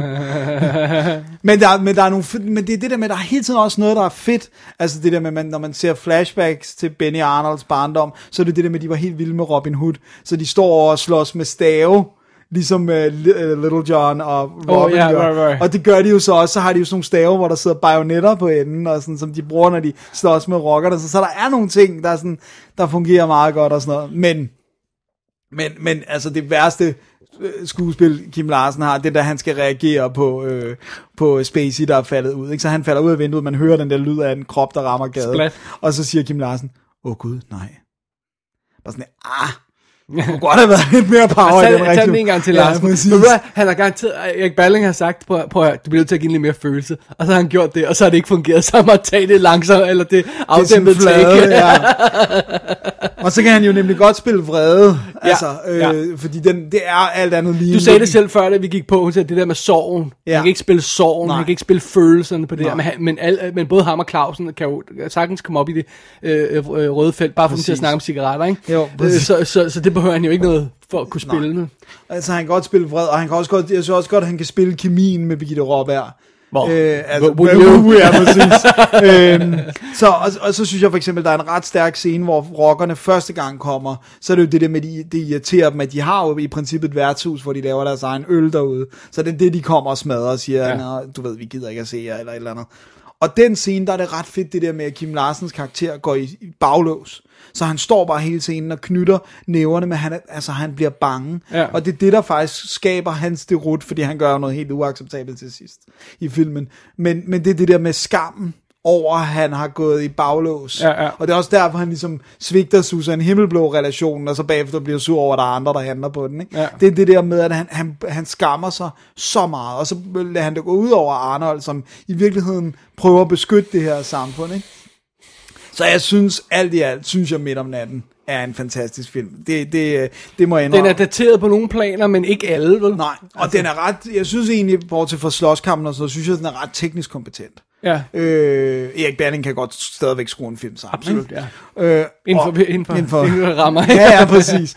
Og så synes jeg faktisk, at det er en virkelig flot restaurering. Altså, ja. Der er nogle enkelte scener, og sjovt nok er det, er det især en af musikscenerne, hvor jeg tænker, at den er blevet, altså på en eller anden måde, er printet blevet slidt, eller de har øh, lavet musikvideo direkte fra øh, printet, eller sådan et eller andet, for det er Susan Himmelblå-sekvensen, øh, der, er, der er sådan, ja, tydeligvis er slidt af for meget projektion. Wow, det er sjovt. Fordi alt andet ligner det, jeg lavede i går. Altså ja. Sådan ren kvalitets. Det var også sammen med, med, med, med Olsenbanden-filmene, deres restaureringer, det er, ser, ser vildt livet som om, det er bare sådan...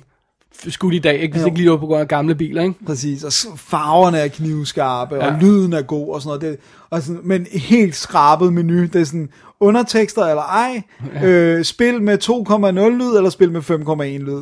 That's it. Det, det, det, er jo, det, det er jo sådan en film som denne her, hvor Nordisk Film bare burde sige, okay, prøv at høre. Det For det er... første, vi skal have Clausen og Larsen ind til at lave kommentarspor, ikke? Præcis. Well, it's too late now, ja, ikke? Øh, men Clausen kunne vi stadig ikke få ind. Så kan han få, øh, hvad hedder han, ham, ham han sidder, eller sidder med... Øh, Leif, øh, Leif Silvestre? Nej, ham der, ham han altid lavede tv-show sammen med. Øh, Når no, Clausen og... Eller nogen? Nej. Nej, nemmer okay. ikke. Øh, no, anyway, så kan de lave kommentarspor. Så kan der være en, en, en... De kan garanteret finde autentisk dokumentar, som D R har lavet, fordi jeg er sikker på, at D R har lavet et eller andet om den, ikke? Jo. Øh, og så kan de lave retrospekt. Øh, dokumentar, ikke? Jo. Og så øh, vil, vil jeg, altså det ville være super fedt at se nye interview med de skuespillere, som stadig er i live, hvordan de, i forhold til hvordan de så ud dengang, ikke? Jo. Og mange af dem er jo stadig i live, ikke? Ja, ja, det er absolut, der er faktisk ret mange af dem, der så er i live. Så hvorfor fanden laver de ikke sådan en special edition? Det sådan, altså? Og det her, det er altså ikke en katalogtitel. Det her, det er en mail. Det er... Øh, Det er, det er cream of the crop, ikke? Med, med, med far for med forkert association. Det er kulturkanon, det her, ikke? Jamen, det er det. Altså, det er virkelig det er noget, det. Som det er dansk filmskat. Fordi den, blev, den solgte jo over ni hundrede tusind billetter, hvis nogen skulle være i tvivl om, den ja. Var en hit. Og pladerne er jo stadigvæk den bedste. Det er altså ikke den mest set danske film. Nej, nej, nej, det er det ikke. Det er stadig en Olsenbanden. Men en komma to eller sådan noget. Ja, noget af den stil, ja. Øh, men pladerne er den bedst sælgende danske plade nogensinde. seks hundrede og halvtreds tusind eksemplarer, de skal nok... Den får sikkert halvtreds tusind ekstra nu, ikke? Ja, som, som, som, vi, som vi også snakkede om, da, da, da han døde der. Det er bare sådan noget, man kører jo ikke mere end én plade per hjem. Men det må man have gjort her. Det, det, det, det, måske, hvis den er gået i stykker, men altså, børnene har haft en, når de voksne. Men, men hovedparten af hjemmene vil jo bare have en, så det er jo altså, altså hvor mange danskere har været eksponeret på den her, til den her plade i deres hjem, ikke? Det er helt vildt. Og det, og, det, og, det, det, og det bringer mig til den sidste ting, jeg vil nævne. Det er, jeg synes faktisk, at alle sangene, med undtagelse af Bord til Leje, ikke? Øh, jeg synes, de er bedre i filmen, end de er på pladen, fordi de er ikke lige så polerede. Og for eksempel Papirsklip er altså helt absurd smuk i filmudgaven, hvor det bare er ham med en akustisk guitar, og så begynder Birgitte Raaberg på et tidspunkt at synge anden stemme, øh, så de har harmoni og sådan noget.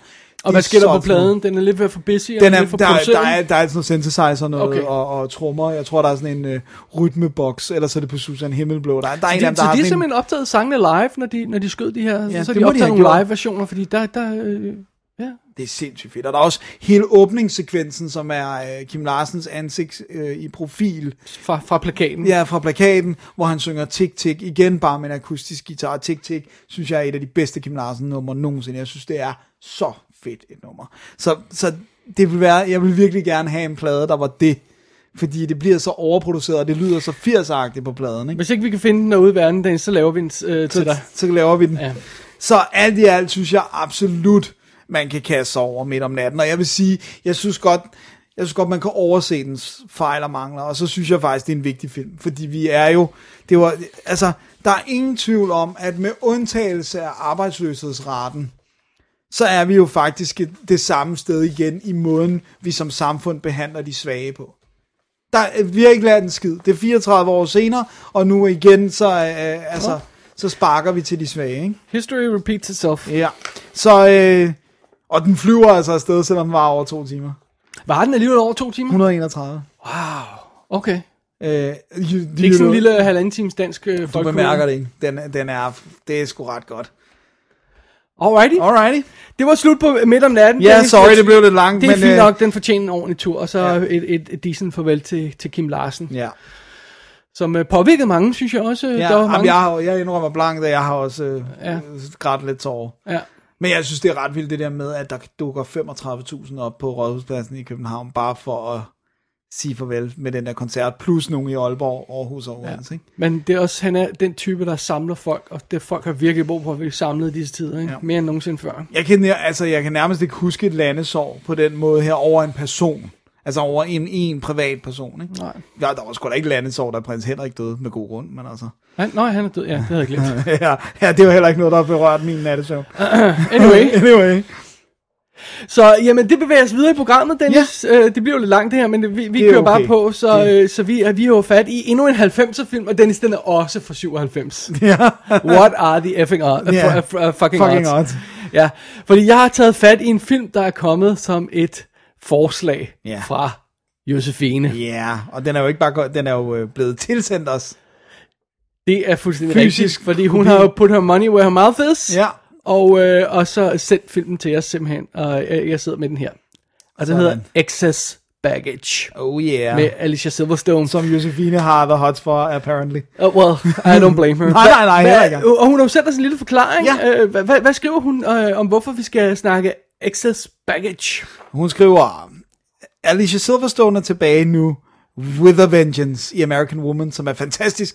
Og lige blevet uh, cancelled efter en sæson. Yeah. Sorry. Så hende skal vi da give en revival. Hvad?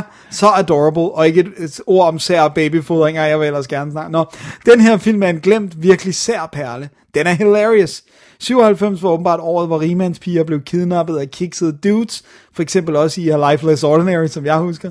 Men Benicio Del Toro aner dog ikke, at han kidnapper Silverstone. Han stjæler bare bilen, hvor hun ligger i bagagerummet. Og så har vi balladen. Især da hendes vanvittige eks-C I A-onkel i skikkelse af Christopher Walken kommer efter dem. Filmen er måske nøgternt set ikke et mesterværk, men den er fuld af guld, hvor jeg oprigtigt er i tvivl om, hvorvidt det er utilsigtet sjovt, eller simpelthen genialt. Og så den instrueret af manden, der instruerede Demolition Man. Say what? Ja, det skriver Josefine til os, og det er fuldstændig rigtigt. Den er instrueret af Marco Br- Brambilla, Billa? Yeah. Brambilla? Ja. Yeah. Som er italiener, og så lavede han uh, Demolition Man treoghalvfems, som vist nok også var en lidt kaotisk produktion, hvis jeg ikke husker meget galt. Jo, jo, det tror jeg. Og så lavede han Excess Baggage i syvoghalvfems, som var en meget kaotisk produktion. Ja. Og så har han lavet afsnit af Dinotopia i år to tusind og to, og så intet andet. Wow. Så ja, hvad historien? Han, han var lidt for besværlig, tror jeg. Uh, han, uh, uh, han løb også ind lidt, uh, lidt, lidt problemer undervejs. Uh, plottet, som, som Josefine var inde på, er jo ganske enkelt, at uh, Alicia Silverstone spiller Emily, en rigmandsdatter, uh, forstået på den måde, at det er hendes, hendes far er forretningsmand, har sådan en forretningsimperium, har meget fokuseret på det, uh, og ikke på hende. Og det hun lidt pissed over, så hun valgte opmærksomhed, så hun øh, iscenesætter sin egen kidnapning. Og det vi simpelthen ser, det er under creditsekvensen i starten af filmen, mens credits kører, der ser vi øh, afslutningen på den gidselforhandling, hvor øh, politiet er klar, og pengene skal droppes, og det er altså meget fint og sådan noget. Øh, og hun står med en walkie-talkie, sådan en, en, en voice changer, øh, og, og guider dem hen og sådan noget, og så ser hun, pengene bliver afleveret, og det er altså meget fint. Det er ikke pengene, hun vil have. Hun vil have sin fars opmærksomhed. Ikke? Mm. Så det går i orden, siger hun, fint nok. Og så taber hun sin egen øh, mund sammen og sætter håndjern på sig selv og kravler ned i bagagerummet på en bil, som hun har sagt til, til politiet, at, at, øh, at pigen der er efterladt i. Well, hende selv. Ikke? Ja. Og så sker der simpelthen det, at før de kan nå frem til bilen, så stjæler Benicio Del Toro den, for han er sådan en biltyv, der, der har sådan en lille værksted, hvor han kører hen, Vincent hedder han, hvor han kører biler hen, og så splitter dem op, og han arbejder for en boss, og det er altså meget fint. Og han får jo lidt af chok, når han åbner bagagerummet og finder den her pige. Skal I skulle have tjekket det inden. Ja, både han, tjek, han tjekker jo ikke på bagagerummet, at der skulle ligge en pige på den her bil i en parkeringskælder, som han stjæler, vel? Øh, og så har vi balladen selvfølgelig, fordi politiet er, er nu ude i en rigtig kidnapning, og de, de har jo hele tiden troet, det var en kidnapning, ja. Men så er det, at, at faren simpelthen, som Josefine også nævner, ringer til Ray, der er hendes, øh, hun, han siger hele tiden, han er hendes onkel. Men er det bare en friend of the father? Eller? Ja, en friend of the father, lige præcis den siden, man skal sige, spiller Christopher Walken, og, øh, og så øh, prøver øh, han at løse situationen, samtidig med politifolkene øh, prøver at finde ud af, hvad det er, øh, spillet af blandt andet... Øh, Der, der er to politifolk, Detective Sims og Barnaby, og den ene af dem bliver spillet af Leland Orser. Nej, ja, det er løgn, det er ikke. Fra Seven og Alien Resurrection, ikke? Ja. Øh, og så øh, oven i det, så bliver der blandet nogle gangster ind i det, som arbejder for, for de, Benicio Del Toros chef, fordi han, han øh, har et dejligt ballade med det. Og den ene af dem bliver spillet af Nicholas Totoro, som man måske kan huske fra N Y P D Blue. Det er rigtigt. Han er den øh, Detective Martinez i den, så han er sådan den øh, spansk udseende gut. Hvis man husker tilbage, der er, ja. Der er ikke så mange af dem. Nej, så. Der er ham og Jimmy Smith. Ja, ikke, og det er ikke Jimmy Smith. Så det er, så ham, det er den anden, ja. Latino. Og derudover så spiller Harry Connick junior Øh, Benicio Del Toros øh, marker i det her bilteori, halløj cirkus. Han er sådan den seje, øh, hvad hedder det, øh, bilsælger. Ja. Han er sådan den slick bilsælger, ja, som, de kan, som, som, ja. som de har en connection til, ikke? Så det er det. Det er ligesom, øh, det er ligesom, det er, hvad setup her i Excess Baggage. Fordi det går selvfølgelig galt, at de to må gå on en roadtrip, og lurer mig, at der ikke bliver en lille connection mellem øh, Alicia og øh, Del Toro. Ja, ja. ja, det er Excess Baggage. Ja. Og Alicia Silverstone, hun øh, har, på det her tidspunkt har hun lavet Clueless, og hun spiller datteren i Hideaway, eller ja. Er det datter? Eller, jo, øh, øh, jo, det er datter. Ja. Jeff Goldblums datter. Og samme ja. år som den her kommer, der har hun jo Batman og Robin, hvor hun spiller Batgirl. Uh, det er rigtigt. Ja, og efter den her, så laver hun Blast from the Past og Love's Labour's Lost, og så er det, hun forsvinder lidt ud i ingenting, ja. Eller rettere, hun vil ikke lave det her mere, så hun laver te- teater og sådan nogle ting, og, ja. og den stil der, ikke?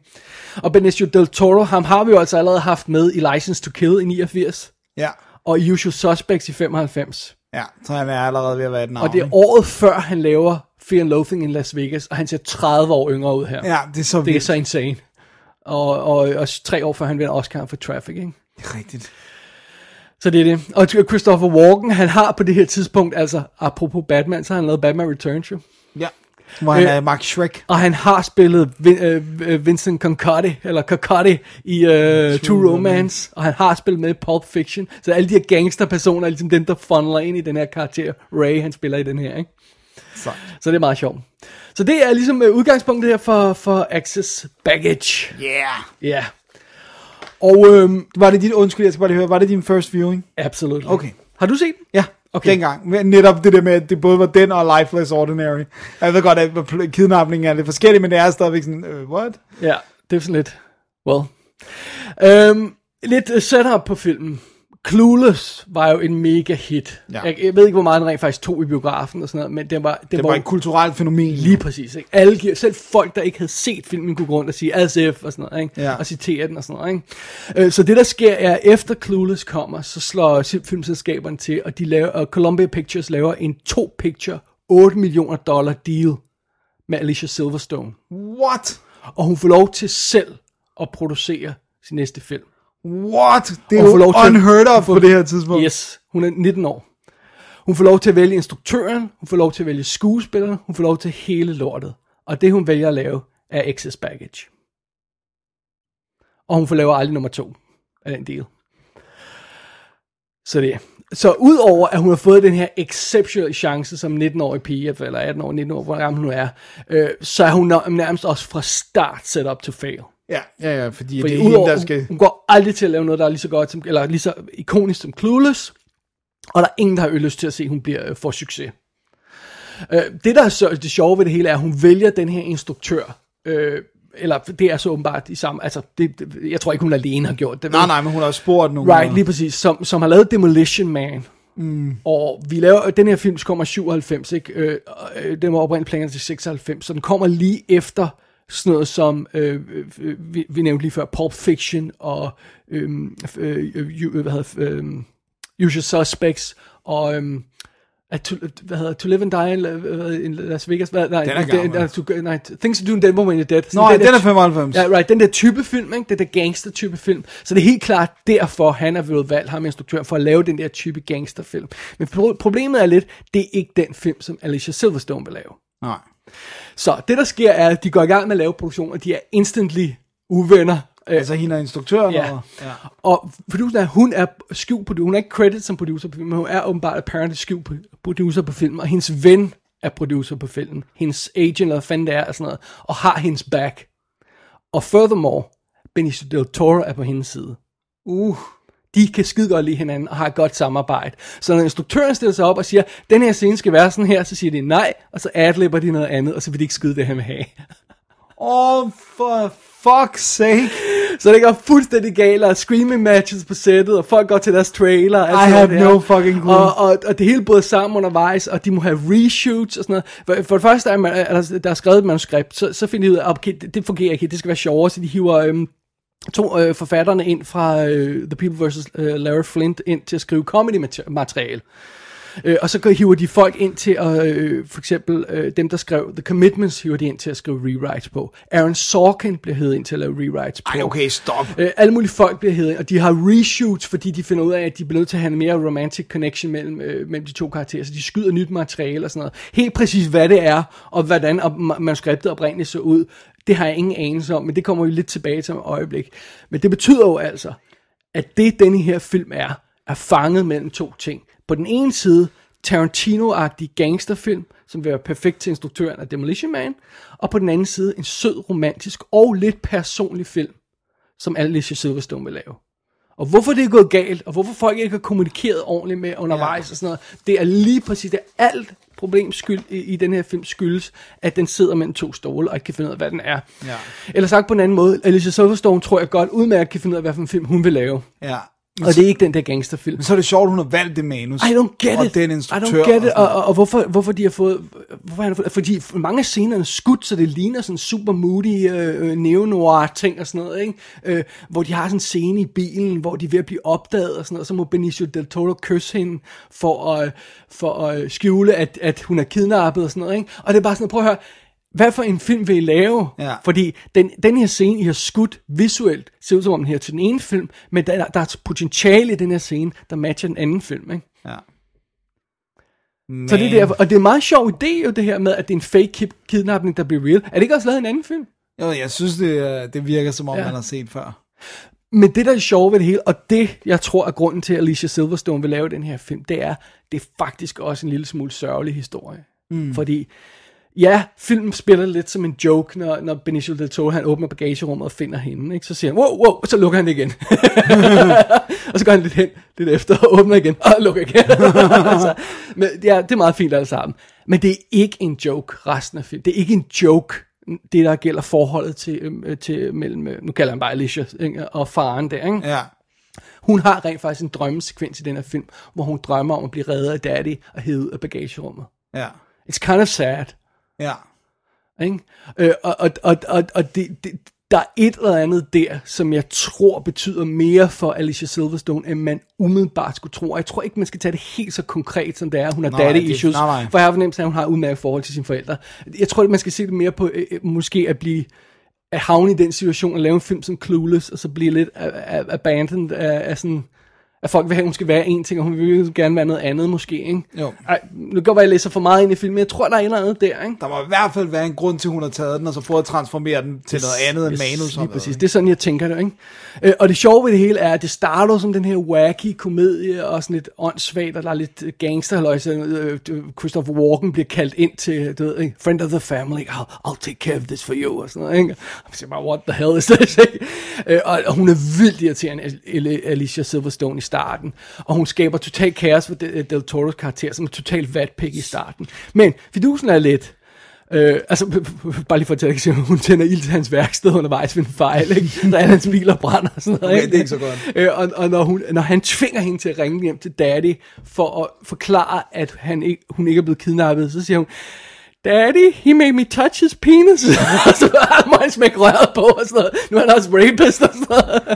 Og det, det, det, det, det er meget sjovt sådan noget. Men fidusen er, jo, jo længere vi kommer i filmen, og de begynder at få et forhold, så ligesom om hun har sådan en, en øh, karakteren der, øh, Emily har sådan en, en, en, pro, en projekterer sådan en irritation ud i verden.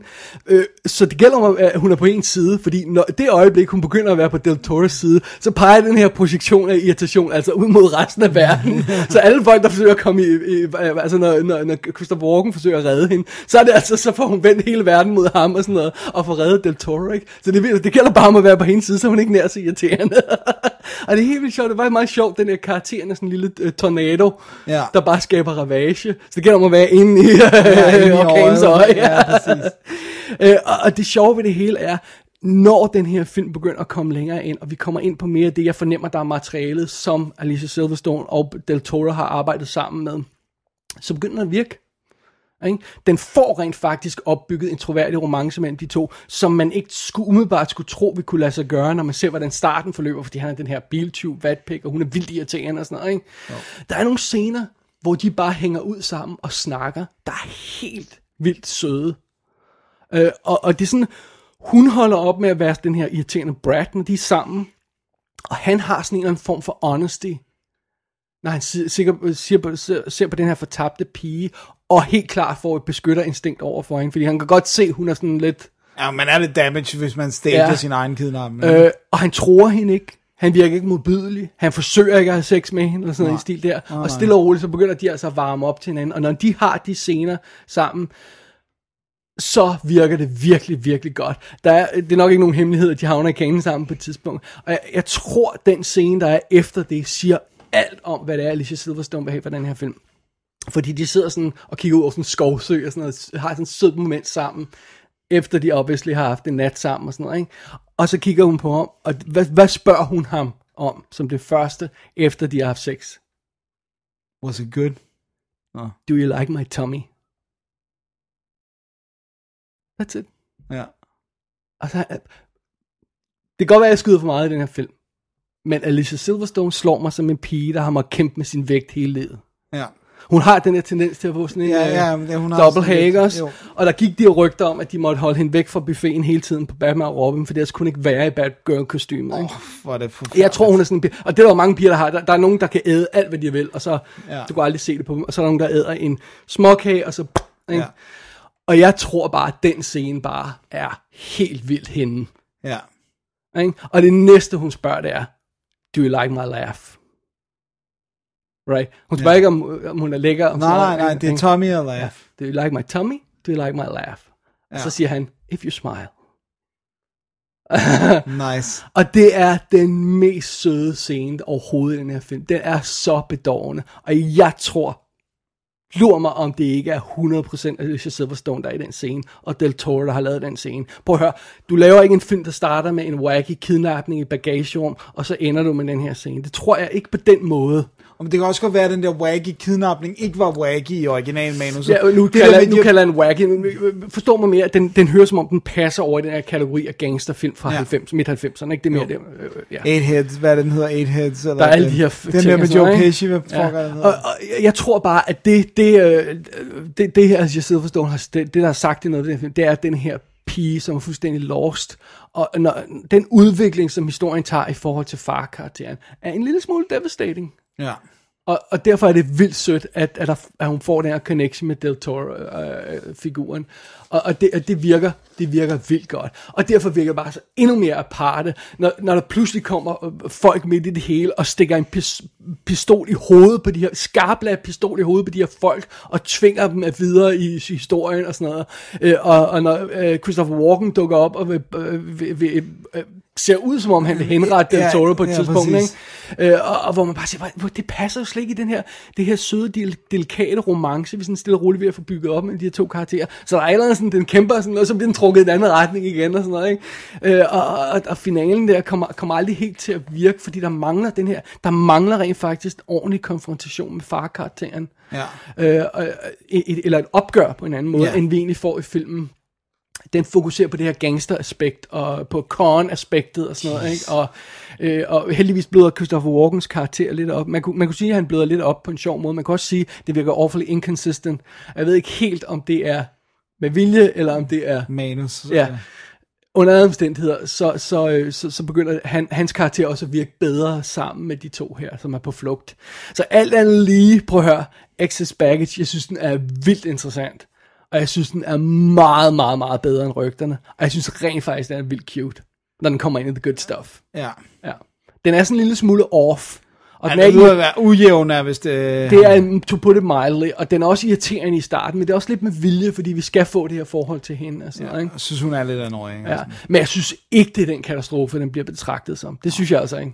Men det, og nu kommer jeg også til den med friske øjne ja. mange år senere, og der, der er sådan, man, er sådan, man kan kigge tilbage på det på en anden måde, man kunne dengang. Ikke? Man tror da også, den bliver betragtet som en katastrofe, fordi den er blevet til på den måde. Som den. Altså også bare det der med... Men det havde du ikke hørt, vel? Nej, Nej det men, har heller ikke. Men det kan før. være i Hollywood-regi, Maybe. har man vidst det. Ikke? Men jeg tror mere, at det, at, det, at det er også fordi, den kommer samme år som øh, Batman og Robin. Ikke? Så, ja. så, så Alice Silverstone øh... har et meget dårligt syvoghalvfems, ikke? Og, så, og så laver hun den her deal, og kan ikke maxe øh, max noget ud på den her deal, og få, få noget ud af de her otte millioner dollars two picture deal, ikke? Og så falder det hele bare sammen, og så laver den laver fjorten millioner dollars i U S A. Og jeg har jeg, der er, mm, der er den, ikke uh, den debuterer på sjette pladsen den, den weekend den har premiere, ikke? Det er ikke godt. Ja. Tjek den syvoghalvfems weekend ud øh, ind på Box Office Mojo. Jesus. Det er det fun, fun and games. Så se hvad der også var i biffen der. Oh my lord. Men, men jeg, jeg husker det som jeg ret godt kunne lide mm. Lifeless Ordinary. Det er jo Danny Boyle. Ja, det, det, det, det, det, det, det, det var sådan ret teknisk ja. uh, cool, og sådan, uh, og Ewan McGregor. Den her film er jo også teknisk kompetent, men ja. den struggler altså med sin, med, med sin, hvad, tone. Med sin, ja, nu siger vi tit tone. Jeg, jeg synes, den struggler med sit hjerte. Hvor ja. ligger hjertet i den her historie? Ja. Hvad er det egentlig, den vil have fat i? Ikke? Damn. Men det er vildt men interessant. Øh... Og jeg, jeg, jeg synes, den er awfully cute. Og prøv at høre, Alicia Silverstone, hun er stadig cute. Men hun er i hvert fald cute dengang. Jeg kan godt separere hendes weird real life øh, opførsel. Tykke mad og fodrer det ned i. Foder, foder sine børn ved at tykke maden selv. Ja, hun, hun, er, hun er whack job. Hun har heller ikke haft nogen ordentlig guide i livet, apparently. Øh, men, men det var lidt det samme, hun gør med Tom Cruise. Ikke? Jo. Jeg synes også, jeg synes den der, noget af det, hun lavede imellem... Øh... Altså, i, i den der periode, hvor hun ikke havde så meget at lave på, på film, det var den der tv-serie, hun lagde stemmen til, Braceface. Den er ret sjov. Den her, er hun ikke producer på den, tror jeg? Jo, det tror ja. jeg. Den synes øh, jeg, den er ret sjov. Hun lavede Mismatch, for sådan en sød tv-serie ja, i to tusind, ja. starten af to tusinderne. Ja. Men jeg, jeg har til stedet set Braceface og, og grinte, altså oprigtigt meget den. Den er hilarious. Nice. Jeg har den engelske D V D her, som øh, Josefine var så flink at sende til os. Der er øh, danske tekster på. Fedt. Intet ekstra materiale. Men der er intet ikke... ekstra materiale på nogen udgaver. Nej, skal lige sige det. Ingen Blu-ray ud. Nej. Så det er jo... Ja. Yeah. Så so take it or leave it. Ja. Det var Excess Baggage, Dennis. Det var, det var sjovt at se den. Det var virkelig sjovt. Tak til Josefine. Tak til Josefine. Også for, nu har vi snart gumlet alle Happy Tune. Åh, oh, der er snart ikke flere Happy Tune. Hint, hint, hint. Nice. We are so subtle here. Dennis, skal vi tage et lille break? Lad os gøre det, inden vi hopper videre. You know, your father and I want to have a serious discussion about the way things Mom. are going to be in this house this summer and next year. I have friends over right now. Can't we talk about this later? Yes, but you are grounded until we've worked things out. If I feel like I want to go out with my friends, then I'm going to. If you keep bugging me about it, then I definitely will. We're only fourteen and you, you don't even go to school. You're growing up too fast. Compared to what, Mom? The seventeen hundreds where children were forced to work in factories at the age of seven? Or wait, no, no, no. You must be comparing me to the nineteen seventies when you were a teenager. But weird, because last time I checked, a child of my generation is less likely to smoke, drink, do drugs, commit a crime, get pregnant, or drop out of high school. So, God, that's weird. And I don't have time to explain the gap in between us right now, Mom. But, you know, peace and love. Well, how can you? I am your mother. Duh.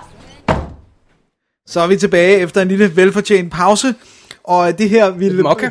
kan vi godt kalde, med undtagelse af én film, kan vi godt kalde det her nyhedsstakken. Og den, den film er den første. Præcis, så er den ud af vejen, og så er det nyheder fra der. Ja, yeah, well, det var sådan lige kortene faldt i, i, i den her omgang. Så. Det er helt what, what are you gonna do? Det skal, det skal passe. Dennis, jeg har set en film øh, fra to tusind og seks, ja. som jeg har hørt hovedparten af, i det at de bruger lydklip jævnligt i Kevin and Bean show fra den. Det er også en fantastisk og show. Og på det tidspunkt, så tænker jeg, tænker jeg, jeg er simpelthen nødt til at få noget kontekst på det her, og sætte med at se den her film. Selvom jeg indrømmer blankt, at jeg ikke er så god til at se komedier, og jeg er specielt ikke så god til den her type komedier. So be it, right? Det er fair nok. Det er ikke... Uh... Men alligevel har jeg altså kastet mig over Talladega Nights, The Ballad of Ricky Bobby. Som jeg allerede lyder åndssvagt titlen, ja, ikke? Men ja, fun fact, inden du går i in the middle of it, da jeg købte min, den første PlayStation tre, der overhovedet kom, så var det jo sådan en Blu-rays for noget nyt, så var det den og Casino Royale, man fik med. Jeg tror, det er sådan noget, flere hundredtusind gratis kopier af Talladega Nights, der blev givet væk til de første PlayStation. Ja, det var ret sjovt. Og den er som sagt fra to tusind og seks, og den er instrueret af Adam McKay, som jo altså laver Anchorman i to år før. Og så laver han den her, så laver han Step Brothers, The Other Guys, Anchorman to, og så har han jo altså gået big time med The Big Short, ja. Oscar-film, og øh, Oscar-film igen med Vice, altså om øh, Vice-præsident, hvad hedder han, som, som kommer i år med... Nå, med Mike Pence? Nej. Nej, hvad hedder han, øh, han blev skudt den anden i hovedet.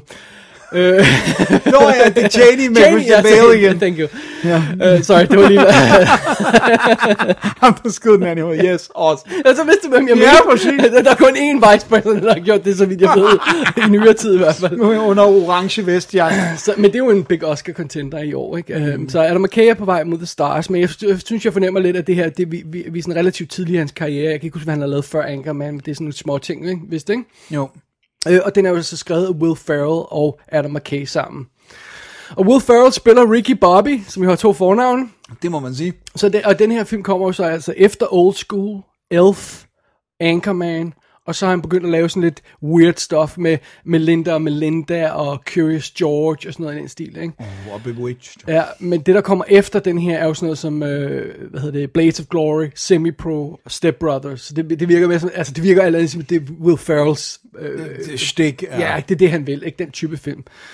Øhm, så det er jo så fedt. Og bare lige for at gøre rollelisten færdig nu, vi er i gang. Vi har John C. Reilly som Cal Norton junior, der er hans, øh, hans øh, chauffør-buddy. Ja. Så har vi Sacha Baron Cohen som øh, Jean Girard. De siger det så underligere i filmen. Som jo altså øh, laver øh, Borat samme år og, og Sweeney Todd året efter. Så han er sådan begyndt at gå væk fra det her tv-halløjse ja. Til film og sådan noget. Film, ja. Ja. Uh, Gary Cole fra Nightcrawler, yeah. som Dennis engang har mødt i real life. Det er sandt. Spiller Reese Bobby, hans far. Michael Clark Duncan spiller en af hans, øh, pit, hans pitboss, tror jeg, man skal forstå det som. Ja. Uh, Leslie Bibb spiller, øh, spiller hans kæreste. Jane Lynch spiller moren.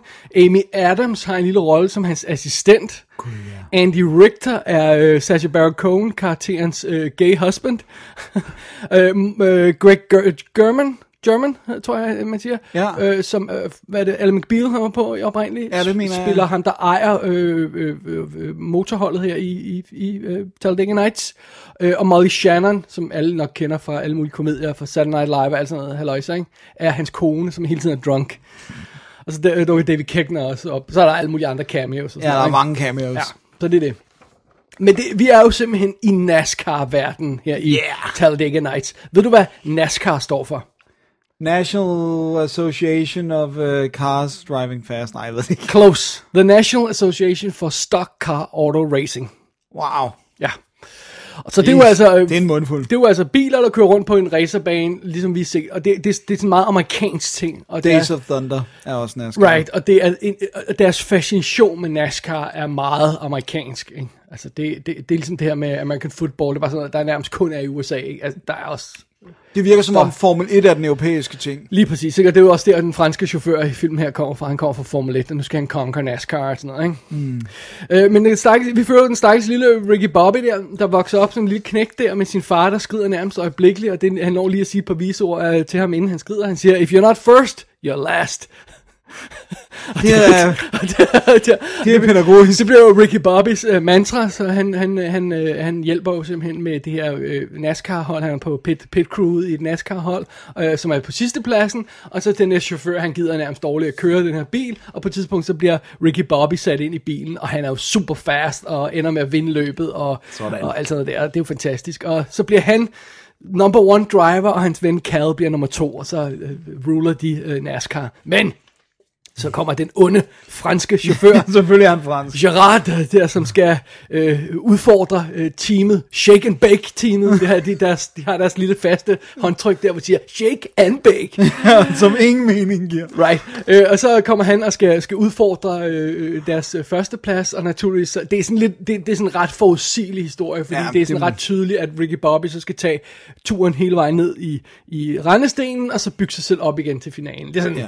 Klassisk sportsfilm. Ja, ja, det er også lidt ligesom Days of Thunder for eksempel og sådan noget, ikke? Well, som også er bygget på uh, Top Gun-skabelonen, well, med undtagelse af et, et enkelt et, et dødsfald, som bare bliver en hjerneskade i stedet, ikke? There you go. Og så, så, så altså prøv at høre, jeg er intet om NASCAR. Jeg kender præcis to NASCAR-chauffører overhovedet, like an all-time creation, ikke? Det er to mere end mig. Alright, Jeff Gordon og Dale Earnhardt, og den ene af dem er med her. Okay, jeg har ikke hørt om dem. Det er sådan, det er sådan de to, man skal kende. Okay, jeg kender heller ikke. Ja, jeg tror, de begge to har trukket sig tilbage nu, ikke? Jo. Uh, men netop fordi det er sådan en amerikansk ting, så kan du godt se, at NASCAR er ripe for comedy. Fordi det er sådan en catch-all for alle tåbelighederne, som der er i U S A, ikke? Øh, specielt, de amerik- altså specielt amerikanske tåbeligheder, som det her med fokus på at vinde nummer et, og sådan ja. Noget, bare at nyde livet og, og være ja. Godt menneske. Og sådan, nej, det skal bare være nummer et, ikke? Øh, fokus på penge, og øh, øh, det her plader religiøse indstilling til, til selektiv ja, indstilling til livet, og sådan noget, ikke? Og, øh, og det her, alt det her Midwest-agtige øh, nonsense, øh, du ved, hvor, hvor den intelligente del af verden bare sådan ryster på hovedet over amerikanerne. Kanerne, ikke? Se, ja. Ikke? Altså, og man kan se et tidligere film, hvor han, han, han beder til bo, ved, ved middagsbordet, og hans grace der er sådan en definition på alt, hvad der er galt med U S A. det, det, man kan bare se den scene der. Og det er simpelthen, det siger det hele. Ikke? Og så har vi også den der øh, øh, Will Ferrell, den her... Øh, Han, han ligner jo en idiot. Mm. Han har det her doughy, naive øh, udtryk i hovedet hele tiden. Meget enfoldig. Ja, altså han er sådan øh, perfekt for, for, for, for, for, for, for at placere i sådan en historie med det her fokus. Sådan noget, ikke? Og så har vi jo samtidig, det er en sportsfilm, så vi har alle sportståbelighederne, med, med, som moderne sportsfolk skal have fat i, med sponsorater, og de må lave reklamefilm for alle mulige produkter og sådan noget. Ikke? Og, og, og den måde, som sport bliver dækket på i medierne, er også ripe for sådan noget. Ikke? Så det er jo perfekt. De kan jo smække alt det her ind i filmen, og så bare mine det for gold, ikke? Altså, det er jo, det er jo en, en, en long stream of nonsense, det her, ikke? Talladega Nights. øh, og typisk amerikansk nonsense, ikke? Jo. Og det er virkelig sådan en, hvor man kan sidde som ikke-amerikaner, og så bare grine hundligt af, af dem, og overlænt af dem. Ja, men det ved de jo så også godt, når de har lavet filmen, ikke? Well, det ved Adam McKay og Will Ferrell. Jeg er ikke sikker på, dem, der ellers ser NASCAR, de ved det. Nej, nej, nej, nej, det gør de ikke. Altså, de gider at se på biler, der kører i ring, eller ikke snakke om ja. Deres intelligens. Øh, men de har, også, de har jo gjort det rigtige her med, med, med Talladega Nights, fordi de har rent faktisk sørget for, at racersekvensen ser rigtig ud. Det er super flot skudt. Der er nogle øh, crashes undervejs, der virkelig er ser meget voldsomme ud, og de laver lidt en joke ud af det her og der, men det ser ret brutalt ud, og, og hvis man har set noget fra NASCAR, nogle gange har set nogle af de her dødsfald, der har været, der var, der var nogen for, for lidt tid siden, som fik noget publicity, øhm, så er det super hårdt og sådan noget, og det ser hurtigt ud, og det ser rigtigt ud, og sådan noget, det, det føles autentisk, ja. Hvilket jeg tror også er nødvendigt. Jeg tror, ja, ja, ellers, det, den del må ikke også være kommet. Nej, det, det, det, jeg tror, det bliver nødt til at have den base, som, som, øh, som øh, hvad hedder det, at bygge videre på, ikke? Jo. Øh, så det er det. Øhm, og så er det jo bare spørgsmålet tilbage. Jamen, altså, virker humoren? Er, er, er, er det sjovt? Er det, ja. Er det sjovt at, at, at gøre nar af det her, og udstille amerikanere, udstille NASCAR og sådan noget? Er, er, det, er, det, er det sjovt? Ja. Alright. Du synes ikke, det er sjovt? Jo, øh, men jeg har fornemmelsen af, at det er sådan, man skal se et par gange, før man lige sådan kommer rigtig ind i viben på den. Ikke? Jeg, det er første gang, jeg ser den, det her. Ja, jeg har helt øh, klart set den en del på et ja, tidspunkt. Øh, så man skal lige ind i den, og så, skal, så kan man begynde at citere replikkerne og sådan noget. Nu har jeg, til at starte med, var jeg jo vildt fokuseret på, hvor passer alle de her lydklip på Kevin and Bean-spillere? Hvor, hvor er de henne og sådan noget? De er nogle vildt mærkelige steder og sådan noget. Der var han rø- løber rundt efter et crash, og tror, der er, der er ild i ham. Det er så fedt! Ild i ham, ikke? Det er så fedt! Help me, Allah! Help me, Tom Cruise! Det er så fucking god. Ah, det var sådan noget, det har jeg hørt en million gange. Help me, Oprah! Help me, Tom Cruise! Yeah. så så øh, Dennis begynder at vælge ned af stolen og grine, bare jeg siger det. Så det der med, ja, det virker, men jeg tror lige, man skal lige ind i viben og sådan noget. Man skal lige have det, have det med og sådan noget, ikke? Øh, og så er det jo også det oven i alt det her løjse, så kan de gøre grin med franskmændene. Og det er jo en never-ending yeah, sor- uh, source for, for, for ridicule, ikke? Altså, øh, ligesom bare det er bad guyen i filmen, altså Sacha Baron Cohens karakter, kalder ham for Ricky Bobby. Så det var sådan, det er bare, bare det er sjovt, ikke? Og han gør det så godt. Han ja, er så fed. Og, og det var, når, når, når, når Ricky Bobby bliver sådan skubbet ud på sidelinjen, og, og, og, og, og franskmanden der tager over og bliver the number one, sådan, og han sidder der og drikker, øh, drikker hvad hedder det, øh, cappuccino og sådan noget, mens han, han kører bilen, eller fandt det er, han drikker, ikke? Og læser modeblader og sådan noget, mens han kører Stockholm-løb øh, og vinder, ikke? Øh, og, og når han så kommer ind og overtager, så smækker de selvfølgelig musik på, og så smækker de øh, Painted Black på øh, Rolling Stones, men det er en fransk, et fransk cover af den. så, så det var sådan ja, okay, det, det skriver jeg nærmest sig selv, det der, ikke? Det, det, det, det, og, og der er jo det her fantastiske, hvor den her konfrontation mellem øh, Ricky Bobby og, øh, og, og, og, hvad hedder han, Gerard der, hvor de, hvor de sådan bar, eller sådan en stil der, og at de siger alle mulige forfærdelige ting, og franskmanden udfordrer ham. Men det rigtig store chok, det kommer fra først. Og by the way, det egentlig går, så skal I lige møde min mand. Og så er det bare hele flokken og bare, what? og så, what? What did you say? der, der, der går sådan en gys gennem chokken, eller flokken, når de, når de hører det her, at, at han er altså bøsse. Fordi han er så uh, macho. Ja, og de siger jo altså uh, lige så meget om amerikanerne, som det gør om franskmænd. Og der, det, det der, jeg tror, hvor man kan godt se, at Will Ferrell og Adam McKay udmærket godt ved, hvad de er, de ruder sig ud i, for de udstiller jo begge parter ved at lave den der sammenligning der og sådan noget, ikke? Øh, og, og, og, det, og så, så bliver det, det, det bliver bare vanvittigt, fordi når han, skal så, når han er ramt bunden og skal bygges op igen, så kommer faren og hjælper ham, ikke? Og så skal han jo træne ham, så det der med, først skal du lære at, at, at møde frygten igen, så skal, nu skal du køre bil med, med, med, med sådan en panter, eller hvad det er, i, i bilen og sådan noget, ikke? Så må han blikket kaste sig over ham og begynder at, at måle ham. Det var så, det er åndssvagt, ikke? Og, og nu, skal du, nu skal du køre det her, men du skal køre med bind for øjnene. Ja, ja, det er og, så fantastisk. Og øjeblikkelig støder ind i et hus, naturligvis. Eller faren ringer til mig og siger, Jeg har gemt et halvt kilo kokain i din bil og ringet til politiet. Kør! og, det, og, og det, det er Gary Cole, og han er så god. Det er så dumt, but it's really funny. Ja. Og, og, og, og han er, han, da, da de er desperat for sponsor, så har han solgt reklamepladsen på sin forrude, så han kan ikke se ud af den. It's so stupid. Det altså, var, ja, det er hundrede år siden, jeg har set den, men du kender mig jo alt, og jeg synes, det er fucking sjovt, altså. Hold kæft, uh, det der med pandaen er virkelig fantastisk. Det er sådan en sort panda, ikke? Og det, det, det er meget sjovt, fordi nogle gange, så synes jeg, at den her film, man godt kan fornemme, at jeg synes nogle gange, det virker som om, Adam McKay måske enten har trådt en lille smule tilbage, eller ikke helt har the skill endnu, som han har senere. For eksempel The Big Short er vildt smooth, mm. sådan fotograferet og klippet og designet og sådan noget. Det føles lidt stiv, den her film nogle gange, og specielt fordi racerscenerne er så, så, så, så energiske, så klipper du lige op til komediescener, hvor han nærmest ikke bevæger kameraet, mm. og, men jeg tror også det er fordi, så kan han bare lade Will Ferrell go.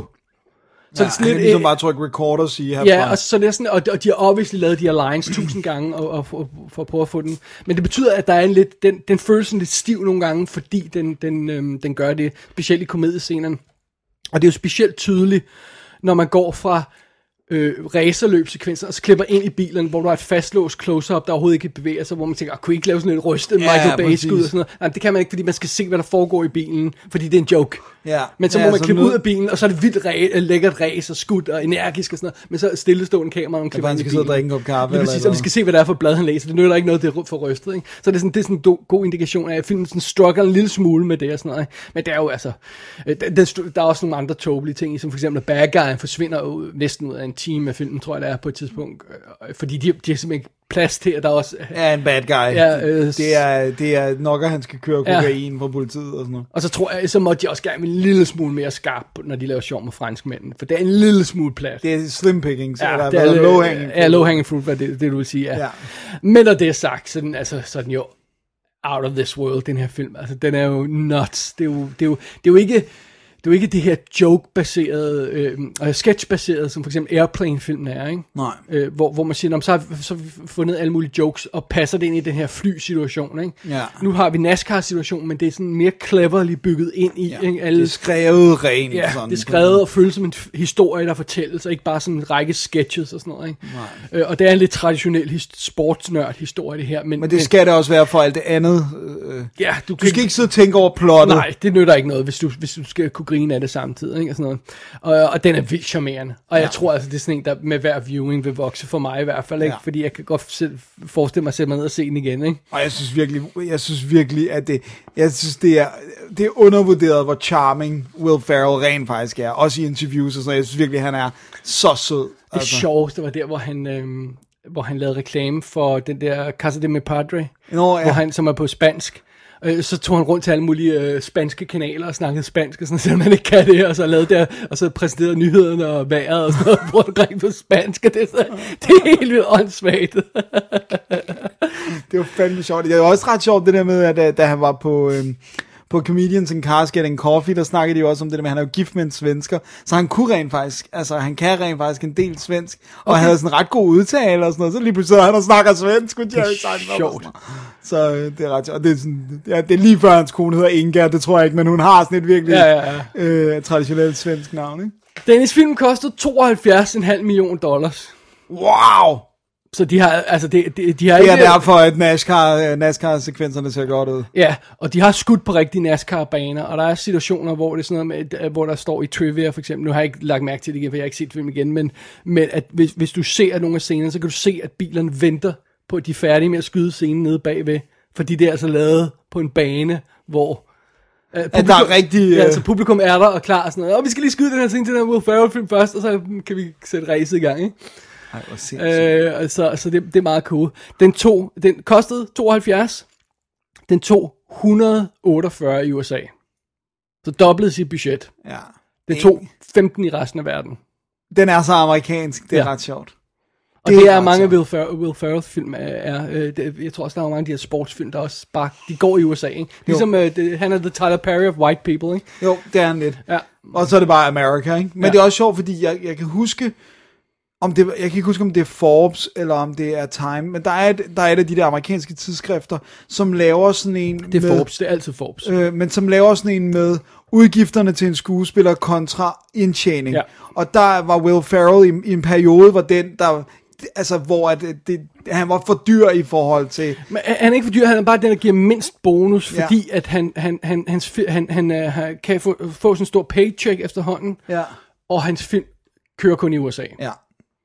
Men det er jo det, men det var det der med et eller andet forhold mellem løn og indtjening. Hvis vi nogensinde spørger, hvorfor Tom Cruise bliver med at, at få lov til at lave de her film, så er det fordi, jamen de går i Europa, ikke? Ja, og de, ja, de går nærmest bedre ja. i... Så det er, jo, det er jo det der med Reese Witherspoon, også en af dem. På, på kvindernes side, der, der laver dårligst indtjening på.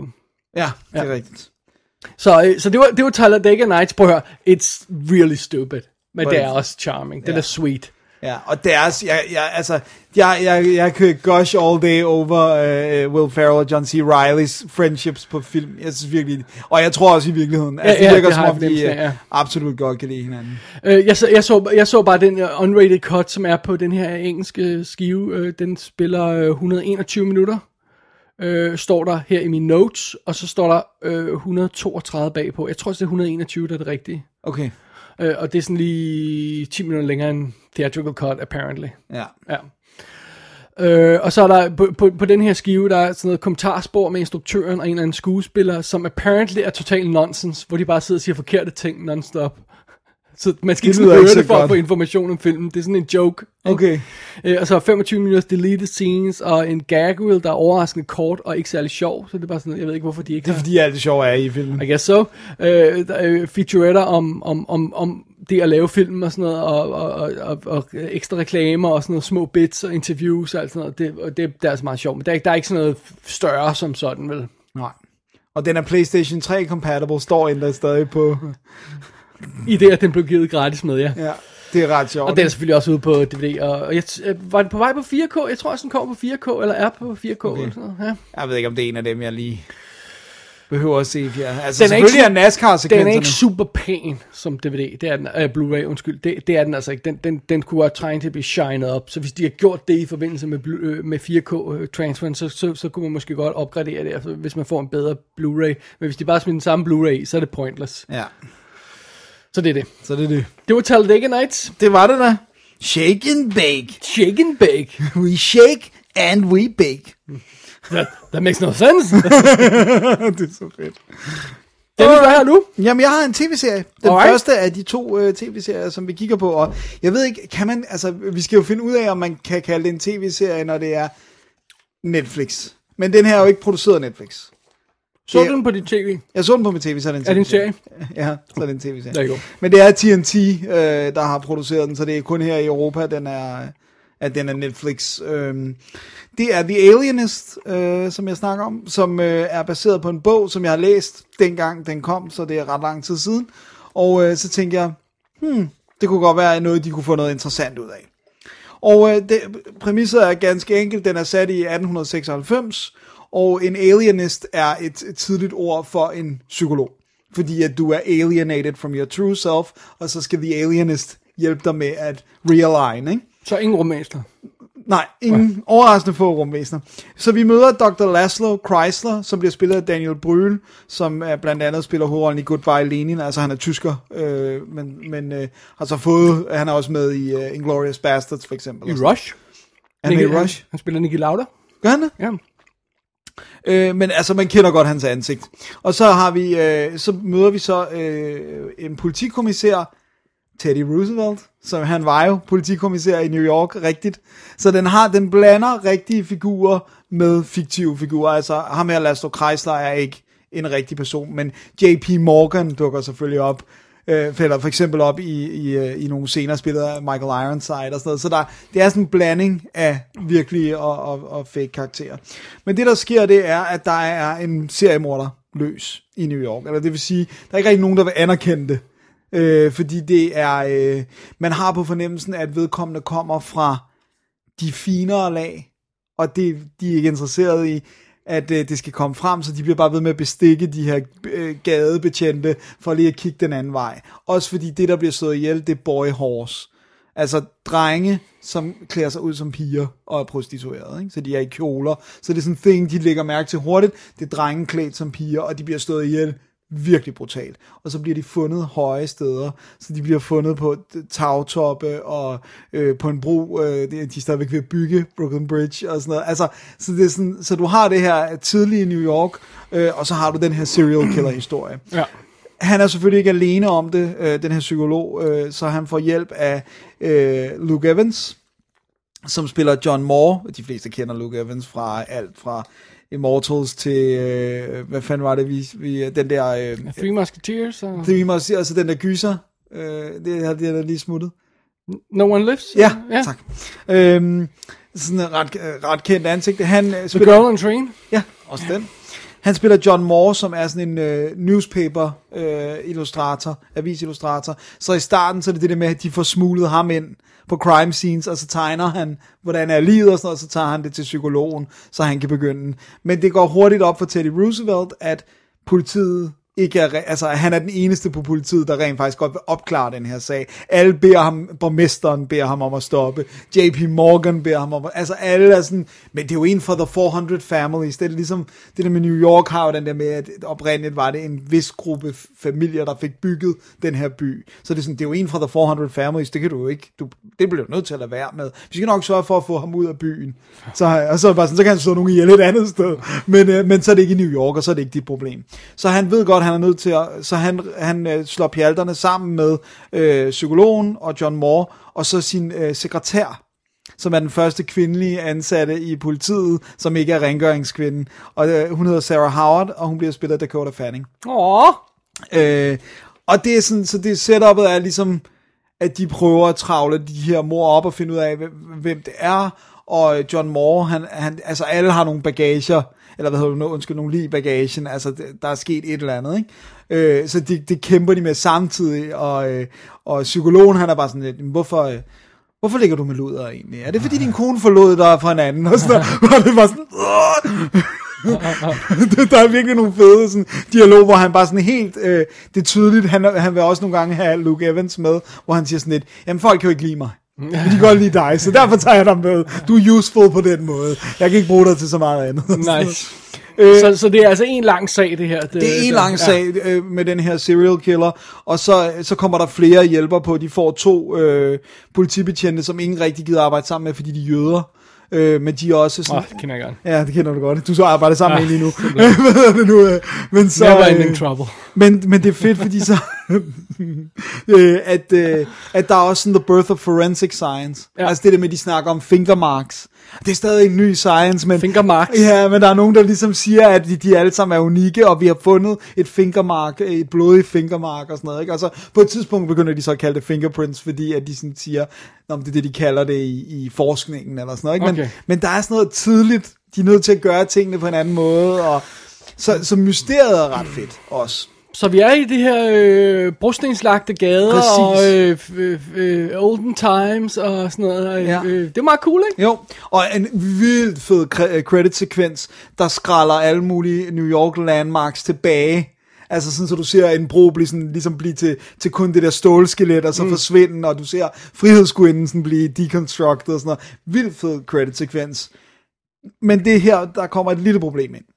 Og det er, jeg synes ikke, det er et kæmpe stort problem, men det er, de var skudt i Ungarn, for ligesom at have det der med bro, brostensbelagte gader og hestevogne og sådan noget, men den bliver en lille smule klaustrofobisk i settingen, simpelthen. Ja, ja. Øh, og jeg kender faktisk en, der holdt op med at se den, fordi at, at han blev træt af, at det føles som om, nu vi er fire steder, og så nogle gader, man ikke rigtig kan se. Også fordi meget af det foregår om natten, de begynder at sidde og holde stakeouts ved de der øh, øh, bordeller med de der boy horse, for at se, om de kan catch him in the act. Det lyder som om, du siger drengeheste, Dennis. Boy, whores. Ja, okay. øh, drengeluder. øh, hvad nu? Men, øh, så, så det hjælper heller ikke, at der er nattescener. Men jeg synes også, de har nogle fede, så de sådan et, i tårn på et tidspunkt, og de løber på hustagene, hvor de lige pludselig jagter nogen, og du har de der gamle vandtanke, fordi der er nogle lig, der bliver fundet i en vandtank og sådan noget. Jeg synes egentlig, de slipper okay afsted med det, men der er ingen tvivl om, man godt kan mærke. De, altså, de har ikke haft de der øh, sådan, øh, Showtime, eller, nej, eller H B O-penge har de H B O ikke haft. Nej, det har de ikke haft. Nej. Det har T N T ikke. Men det de så til gengæld har gjort, det er, jeg synes, de har filmet i Ungarn, så du, du har jo også operahuset. Er sindssygt flot. Der er sådan en scene, hvor de er The Opera, hvor de har en konfrontation, men netop igen, det der klasseforskellen er meget det, den ligesom spiller på, ikke? Og den yeah. måde, man, man ligesom synes, at fattige børn er throwaway, og American Dream, det er bare sådan, du kan jo blive noget, hvis du vil, og sådan, ja, måske nok ikke så meget. Øh, men, men så den har det, og så har den sindssygt godt production design. Så det der med, ja, de er meget i, for eksempel Laszlos øh, hus, men så er det et mansion, der er vildt fedt indrettet med sådan noget datidens øh, spiffige øh, science-bøger og øh, sådan, øh, globusser, og, så, så stemningen synes jeg stadigvæk er, er rigtig fed. Men ja, det, de kunne godt have haft flere penge, det er der ingen mm. tvivl om, at det, det havde lige oppet øh, det visuelle. Øh, men jeg synes, de stepper ret godt afsted med det, og jeg synes, det er en, det er en fed indsigt i den tidlige psykologis måde at tænke tingene på. Caleb Carr, der har skrevet bogen, øh, som den er baseret på, og som også er producer på den, han er historiker. Så da han skriver bogen, er det meget for os også at snakke om, hvordan behandlede vi også sindssyge mennesker. Der er nogle scener på et sindssygehospital, hvor man bare sådan, øh, okay, det er måske ikke noget, man bliver mere rask af, det du er i gang med. Ved, ved du, om den er godkendt til anden sæson? Øh, det er den.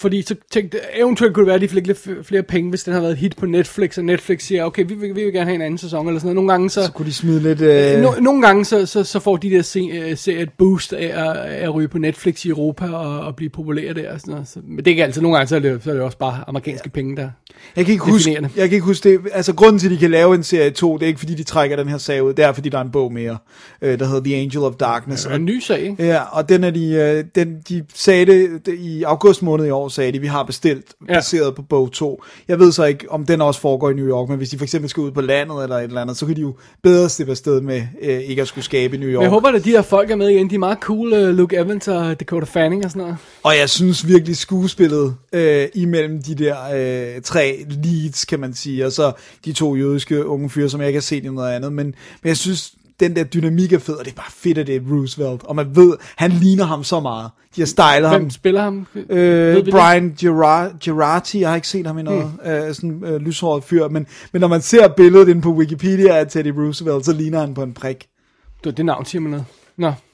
Jeg kender ham ikke rigtig, øh, eller jeg har ikke set ham i noget andet. Nå, anyway. Men, øh, men, øh, men, men øh, hvad er det, ti afsnit? Eller? ti afsnit, ja. øh, at de spiller så cirka, det er jo mere præcist, de spiller omkring øh, toogfyrre til treoghalvtreds minutter, står der. Så selvom det er T N T, kan de åbenbart godt hmm. lege med spilletiden. Og så en af producerne på den er jo øh, Cary Fuku- Fukunaga.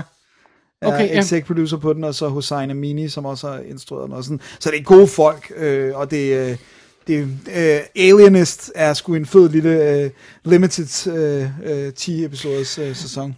Jeg er ikke så vild med titlen. Nej. Fordi jeg tror, det er svært at få... Altså, det lyder underligt, når den, i betragtning af, hvad det handler om. Altså, man ja. burde gerne give den, nogle, øh, øh, give den sådan en... en øh, mere spiffig titel. Ja, sådan noget, en vibe af det der... The Boy Hawk, eller nej. Øh, øh, sådan, sådan, øh, eller Jack the Ripper, øh, hvad hedder det, Young Sherlock Holmes-agtige ting, sådan, så man får et fat i den der vibe, ikke? Ja. Øhm.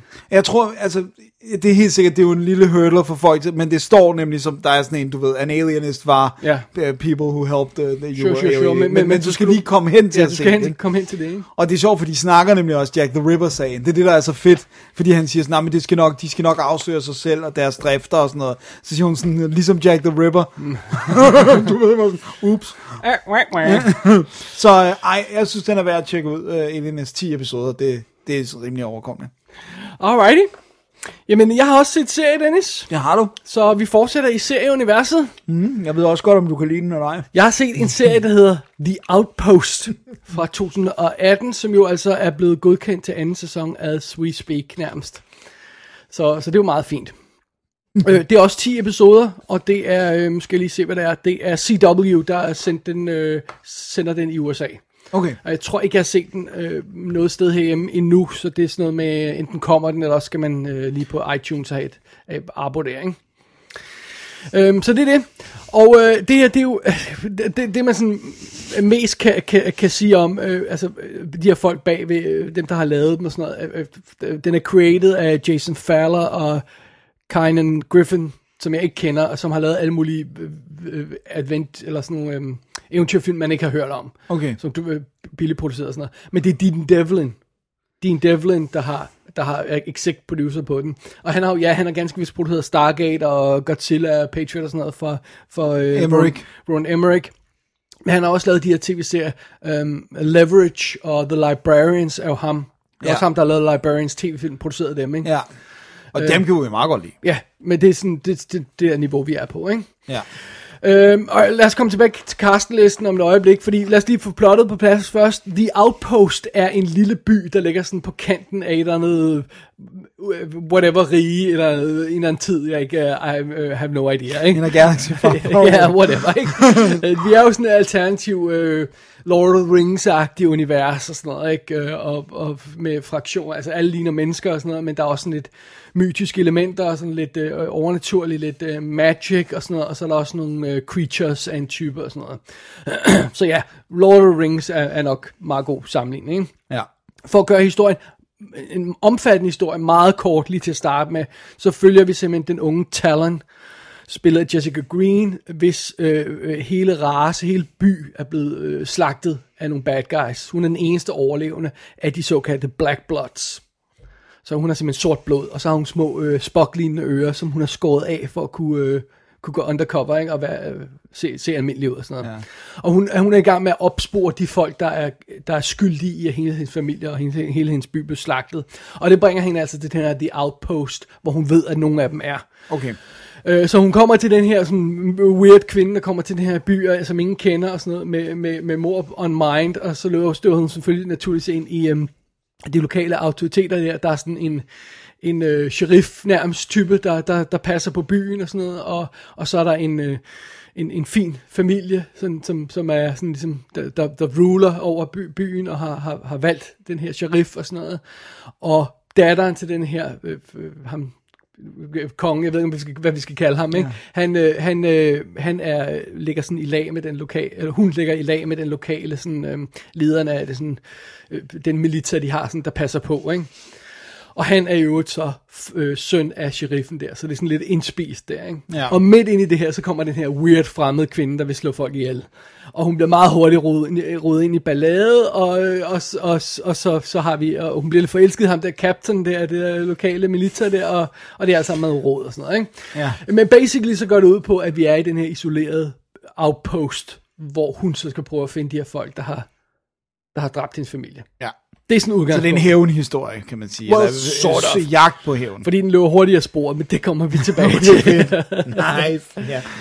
Øh, hovedrollen som, som Talon bliver spillet af Jessica Green. Dennis, jeg viste dig lige nogle billeder af hende. Hun ser utrolig smuk ud. Ja, hun er australier, har været med en australisk tv-serie, der hedder Lightning Point, da hun var lidt yngre i to tusind og sådan noget. Ellers har hun ikke lavet så forfærdeligt meget andet.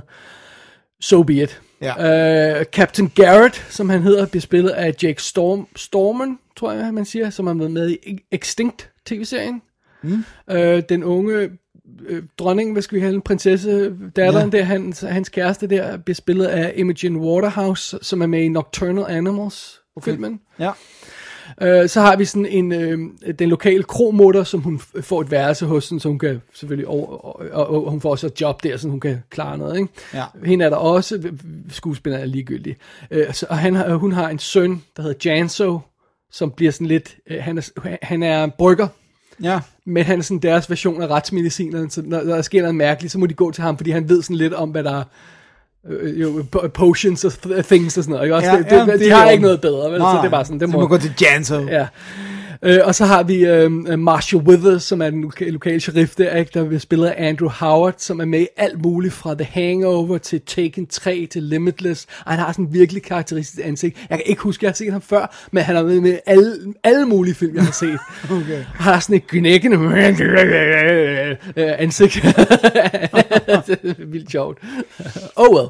Oh well. Men anyway, den her serie starter som en flashback, hvor vi ser familien blive slået ihjel og alt det her løg, så før vi kommer til den moderne del af historien. Og når man sidder sådan ned og ser det her første afsnit, it's, it's glorious, men man sidder bare og siger, fuck, det her ser billigt ud. Shit. Det er sådan det første indtryk. Jeg ved ikke, hvorfor jeg er blevet ved med at se afsnit. Ej, det ved jeg men, virkelig men, heller ikke. Fordi men, jeg har jo hørt om det hver, hver, hver gang, du har set det nyt. Øh, det ser vildt billigt ud, og det er vildt dumt. Og det er sådan virkelig bare sådan, det er virkelig dårligt skrevet, og det er virkelig grimt, og sådan, og det er virkelig dumt. Og, og det er totalt rip-off på, på alle mulige andre fantasy-serier og sådan noget, ikke? Men hende bame, hun er virkelig lækker. Nej. Så okay, vi ser lidt videre, okay? Nej, nej, nej, nej, nej, nej, nej. Så jeg tror, den bedste sammenligning med, uden at jeg ellers har set til alle meget af den, men det fornemmer jeg, at der er mange, der er enige i, det er sådan et Xena Warrior Princess, oh, som jo også var vildt cheap lavet. Ja, det var, det var faktisk grunden til, at jeg synes egentlig, hun spillede okay og sådan noget. Det, det var sådan lidt... Øh... Det var sådan lidt grandstanding acting det hele, men det, jeg kunne simpelthen ikke komme over, hvor cheap det var. Åh, oh, vi er slet ikke nødt til acting endnu. Okay, fordi øh, det mark det hele. Det, det skal vi nok komme til. Okay, shit. Ja, alt det her ligner LARP-kostymer. Okay, nice. Altså øh, live-action role-playing, ikke? Ja. Det ligner sådan, de lige har hentet i B R, ikke? Ja. Øh, der er intet, der virker et autentisk, sådan, øh, om det er tøj, om det er møbler, eller om det er paneler, døren, eller hvad det er, eller rustning, eller sådan noget. Alt ser ud, som at de lige har taget ud af storage, ikke også? Og så er, er, er serien jo proppet af de her billige løsninger. Altså, hvis der er nogen, der har en fight i sådan en baggård, eller sådan noget, så er det jo sådan fire gange fire meter, der er bygget, ikke? Og så er der så høje vægge, og så kan man ikke se mere end det, ikke? Øh, og, og øh, antallet af scener, der foregår i rum uden vinduer eller med gardin foran, de er altså, det er ret utroligt, fordi så skal man ikke lave det der på den, uden for vinduet. øh, og de oh. slipper ikke afsted med at lave nogle ret gode oversigtsbilleder øh, med C G I af den her outpost og sådan noget, hvor man ser, hvor den er, øh, øh, er sådan isoleret, og den ja, har kæmpe den er mur, placeret og sådan, i forhold til. Øh, men problemet er jo lidt, kontrasten er så skarp til alt andet, ikke? Så det ser sådan lidt sjovt ud, ikke? Øh, og så er det bare, altså det er bare en virkelig stupid historie, ikke? Fordi den her heltinde, hun er virkelig talentløs til at starte med. Så det er bare sådan, seriously, du kan lave det her til et drikkespil, så skal du drikke hver gang hun er ved at blive halshugget.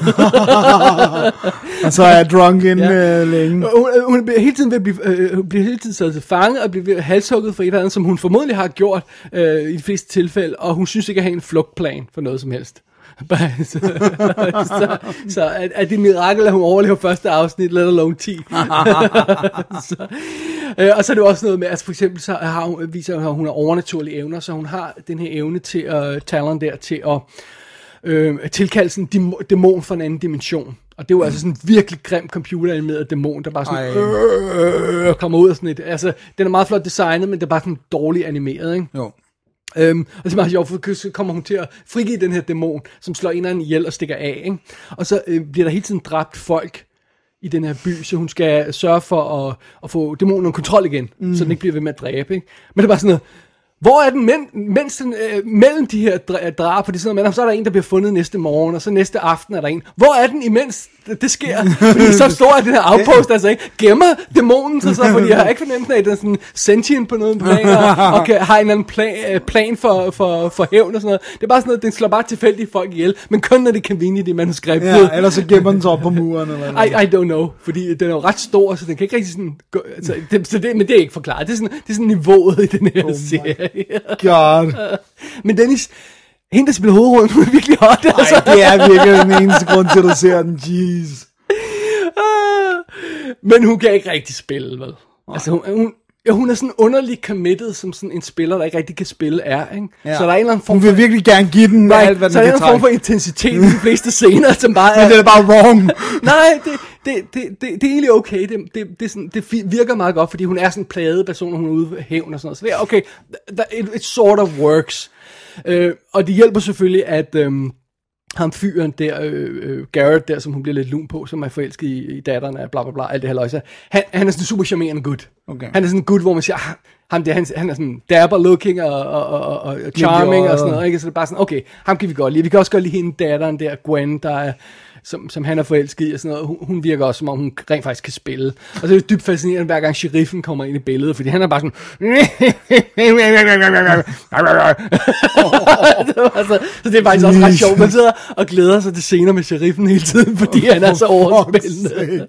Og så, så den her krummutter, der hele tiden er, hun ligner sådan noget fra, fra en eller anden øh, øh, improviseret cabaret til en julefrokost, hvor, hvor, øh, hvor ham fra regnskabsafdelingen har fået dametøj på, og så er jeg blevet bedt om at lave en anden sketch. Nej, sådan nej. Ser, sådan ser nej, hun ud. Nej, nej, nej, nej, nej.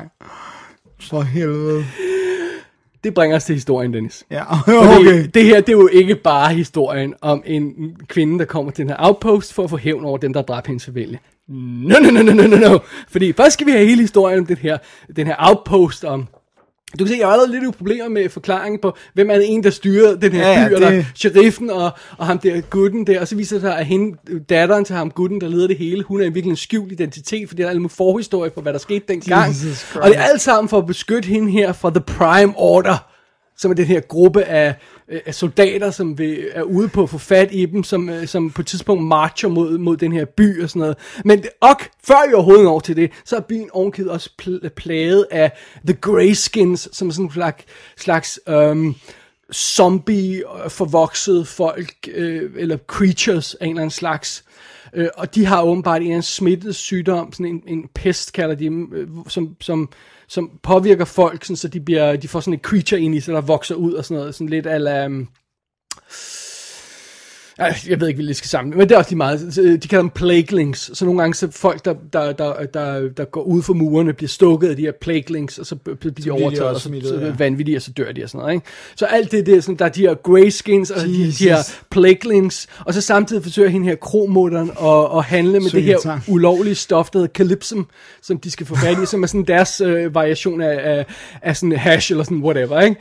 Øh, og det skal så også arrangeres, øh, og, øh, øh, og, og importeres til det her. Og mens så hende her Talon, hun skal prøve at finde ud af, hvad fanden de der Black Bloods er, som hun kommer fra, fordi der er ingen, der rigtig har sat ind i det. Og hun finder ud af, at hun har den her kæmpe legacy med de her creatures fra den anden dimension, som hun kan hedkalde. Men hun skal kende navnet på de her dæmoner. Så Dennis, hvad skal hun bruge for at kende navnet på alle de dæmoner, hun kan tilkalde? En eller bog eller sådan noget? The Book of Names. Dennis. Nej, nej, nej, nej, stop nu. Nej, come on. For helvede, er det en ti-årig, der har skrevet det her? Og jeg er altså slet ikke nået til den her synske pige, som render rundt sammen nej, med nej. The Prime Order, og åbenbart kan forudse, hvad der vil ske, og, og kan læse folks rigtige tanker. Eller den trekant, øh, øh, kaldes trekant, der udvikler sig mellem Gwen og Garrett og Talon og sådan Ej, noget. Den havde jeg regnet ja, med, den kom. Ja, og lige sådan noget, ikke? Den er relentless i så meget historie, den får pumpet. I, I, I gotta say, I'm impressed, fordi jeg, jeg synes, at du har det her... Det er beyond plotinitis, det der. Du har det her vildt simple setup med en hævnhistorie, og de har ingen penge haft til at lave den, vel? Og den bliver bare ved med at læse ting, og myter, og legender, og creatures, og dæmoner, og alle de ting. Og det er stadig kun ti afsnit af de her fyrre minutter, ikke? Så det er bare sådan... Wow, altså, øh, på, og på det tidspunkt, så må man sådan overgive sig, okay, jeg bliver nødt til at se, hvad der sker med det der calypsum og sådan noget, ikke? Altså, og det der Greatskins, for fanden går det jo bare, hvor er The Book of Names? Plus, hun er virkelig hot, hende i hovedet. Ja, det har jeg fattet, okay. Hvis det er primary uh, objective for at se. Uh, okay, fair nok. Men så det næste, du siger, er vel, at du skal se alt Xena Warrior Princess. Nej, nej, nej, altså, oh, jeg, jeg har altså, det gode ved det hele er, at på det tidspunkt, så begynder det at ligne, at alle de folk, der er involveret i den, hygger sig med at lave den. Okay. That's good. Yeah. Fordi hvis det nogle gange virker som om, det her det er bare billigt, det er bare en paycheck. Hvis oh, kan. Yeah, der er sådan et glimt i øjet på ham der fyren hele tiden. Der er sådan, hende der Talon, hun ser ud som om, hun rent faktisk hygger sig, hver gang hun får lov til at spille sammen med enten Garrett, som er, som er the hot dude, eller ham der Janso, som er... er, er forensic uh, guy. Ja, og han går altså simpelthen, han, øh, han, han, han er jo sådan, øh, han, ser, han ser jo sådan relativt almindelig ud, ikke? Øhm, og så går han sådan foroverbøjet, som om han er sådan en, en, en, en der har sådan en Pokéball, hvilket ja. han ikke har. Han er sådan en ung dude, øh, rimelig fedt og sådan noget, ikke? Og så går han sådan, og sådan Rain Man-style, sådan, oh, oh, oh, oh, oh, oh, oh, og gør noget med sine hænder og sådan noget. Og så er der et eller andet med, at hans øjenbryn spiller tre gange bedre end ham. Så det er hele tiden sådan noget med øjenbrynene, der sådan bevæger sig sådan independently, og spiller meget mere, end han gør. Og, det, og så taler han helt vildt underligt. Så, så bare sådan... Så The Outpost er virkelig dårlig og totalt usammenhængende og rigtig billigt lavet. Men det bliver mere og mere fascinerende, hvor meget crap de får presset ind i den her serie. Det er sjovt, du har virkelig nærmest fra start af ligesom sagt til mig, at du hate-watcher den. Ja, jeg hate-watchede den, fordi det var bare sådan, øh, jeg tror første afsnit var gratis, ikke? Og så, så, så købte jeg sådan en relativt billig season pass på de her ti episoder, og det var sådan, okay, hvis det er fun nok til at hver onsdag kommer sådan en episode, og man, man hygger sig tre kvarter med den, så går det nok, ikke? Øh, og det synes jeg, det er. Altså, det er en perfekt serie, jeg hate-watcher. Man har benene op, og så en kold øl i hånden, ikke? Og så kan du bare grine håndligt non-stop i fyrre minutter af det her shit, de, de smider oh, i hovedet på dig, ikke? Man. Men man må alligevel være imponeret over, hvor meget historie de rent faktisk får banket ind i det outpost her på så kort tid. Ikke? Altså, ja. du, du, du kan høre, hvor meget der er. Ikke? Jo, jo. Tænk, hvis de havde lavet den alvorlig, sådan, sådan, med sådan Lord of the Rings-agtig budget og sådan noget. Og... Ja, jeg tror stadig, det har været, været overlæsset jo. Altså, det, der er jo en vis... Jo, grad. Men så har de haft fem sæsoner her bare i det. Ja, ja, præcis. Og apparently så er det sådan lige knap en million seere, der ser den live på tv derovre. Og det var nok. Øh, men, men så er der jo selvfølgelig også, øh, øh, ja, så folk som mig, der køber season pass, ikke? iTunes, og måske er der delayed viewing, hvad hedder de der, øh, live plus, plus tre og plus syv, og hvad de kalder det sådan noget, ikke? Ja. Øh, så det har åbenbart været nok, og så kan den, det kan simpelthen ikke have været dyr. Nej. Og der, så er ingen, sig- der er ingen skuespiller, du kender inden med. Nej, nej, jeg har overhovedet ikke hørt det. Og, og, og det ser helt vildt billigt ud og sådan noget, så det var altså nok til, at de fornyede den til, til anden sæson. Dennis, jeg glæder mig allerede til Hate Watch anden sæson. Oh my dear. Men jeg tror altså også, det er sjovt, jeg tror ikke, C W har ikke lige så krævende seertalsnormer for, altså, de har jo selvfølgelig nogle af de der øh, D C-serier, men dem laver de jo, altså, med hovedet Warner Brothers også, og sådan, altså. Jamen, jeg tror, det er, altså, det er jo også bare det, regnstykket skal jo bare gå op. Ja. Hvor meget koster det versus, hvor meget får de ud af det. Ja. Hvis de kan sælge den her til foreign countries, som alt andet lige ikke har så meget af det her sword and sorcery. Nej. Altså, hvis det er det, man... Ja, og hvis man går og savner scener og sådan noget. Ja, lige præcis, ikke? Øh, og det så kan passe ind i det. Jamen, så må det give, det må give øh, mening, mening på, på bundlinjen, så det må være godt nok til, at de, de kan forny den, ikke? Og, og, og det kører rundt på den her måde. Ja. How? I don't know. Nej, det ved jeg heller ikke helt. Men det gode ved det hele er, at hun er virkelig hot hende derude. Oh, Jesus. Come on. Stakkels Dean Devlin, jeg ved ikke, hvad fanden han laver. Ej, yeah. Fordi at, jeg ved ikke, om Librarians ser dyr ud eller sådan noget, men, men tv-filmen var jo ikke fantastisk dyre, men jeg tror næsten tv-serien må være endnu billigere, ikke? Jo. Ja. Jeg har aldrig set tv-serien, jeg har kun set uh, filmen. Ja, sammen her. Fordi sammen det, her. Det er Noah Wiley, ikke? Ja, lige præcis. Han er, men han er ikke med i serien, vel? Ja, lidt. Okay, han, men han er ikke the main librarian. Nej. Han, the chick librarian eller sådan noget? Ja, det er jo... Øhm... Er det Mystik? Ja, det er Rebecca Roman. Ja, jeg tror, det er det. Okay. Øh, ja. Men det var, der var det der fede med, at det var Gabriel Anwar, der var med i toeren, og øh, ja. Ja, hot babes. Nå, men The Outpost, Dennis, som du måske kan høre, så er det en, øh, anbefaling, jeg tror ikke, jeg kommer til at se en anbefaling med en vis form for forbehold. Ja, det tror jeg øh, på, på, på den her serie. Men, men nogle gange er det rart at have sådan en trash-serie. Som, det er også sådan, jeg overhovedet blev hooked på MacGyver, dem, som rent faktisk er blevet god. Den ja. første sæson... Damn, det var en struggle, ja. fordi det, det, var, det var fungerede bare ikke halvdelen af afsnittene. Men det var kind of fun to watch, ikke? Det var ja. fun at have en throwaway, man lige kan se, mens man spiser aftensmad ja, og sådan noget, ikke? Ja. Og, og det, noget, det må... man kan have i baggrunden nærmest, ja, mens man laver noget andet. Eller nej, så, så, så, så gider jeg ikke at se den, fordi ah, okay. hvis, jeg, altså, hvis jeg ikke ser med, så er der ingen grund til at se okay. med. Men det er sådan det der med, nogle gange ser man tingene med, med måske øh, femogfirs procent opmærksomhed, ikke? Ja. Bare sådan, fordi man er træt eller whatever, og så er Outpost fantastisk. Plus hun er virkelig hot den der i hovedrønden. Stop dig selv. Oh. Dennis, oh slu, slut på serierne for i dag. Slut på serierne. Og også. Der er også officielt slut på Happy Chew. Ja. ja. Tom. Tom. Wink, wink, nudge, nudge. uh, hvad hedder det nu? Men den sidste er en film, og det er en nyhed, og uh, helt tilfældigt så så vi den begge to. Well, du får lov til at tage jeg den hovedpege, fordi den, jeg men... så den bare lige sådan i sidste øjeblik. Sådan ja. Og, ja. Men den er også, det er ikke så langt siden, den er kommet på Netflix, øh, femte oktober to tusind atten. Ja, det er det i år. Øh, hvad er det nu? Godt, godt, godt, godt. Men selvfølgelig, i, i, der kommer jo nok noget gys her i anledning af, det Halloween-måneden og sådan noget. Oh, good point. Ja, selvfølgelig. Ja. Øh, og jeg havde egentlig sådan læst ret dårligt om den, så jeg havde sådan været sådan, ah, måske er det ikke noget, men... Så i går, så var det alligevel, ah, skal vi ikke se en gyser? Og det blev så Malevolent, øh, som jo så er instrueret af en, der hedder Olaf de Fleur Johannesson. Øh. Ja, det skal jo lige med, fordi der er rent faktisk, jeg tror bare i to tusind atten, er der vist tre Malevolent-film. Ja, det er ikke en særlig øh, original titel.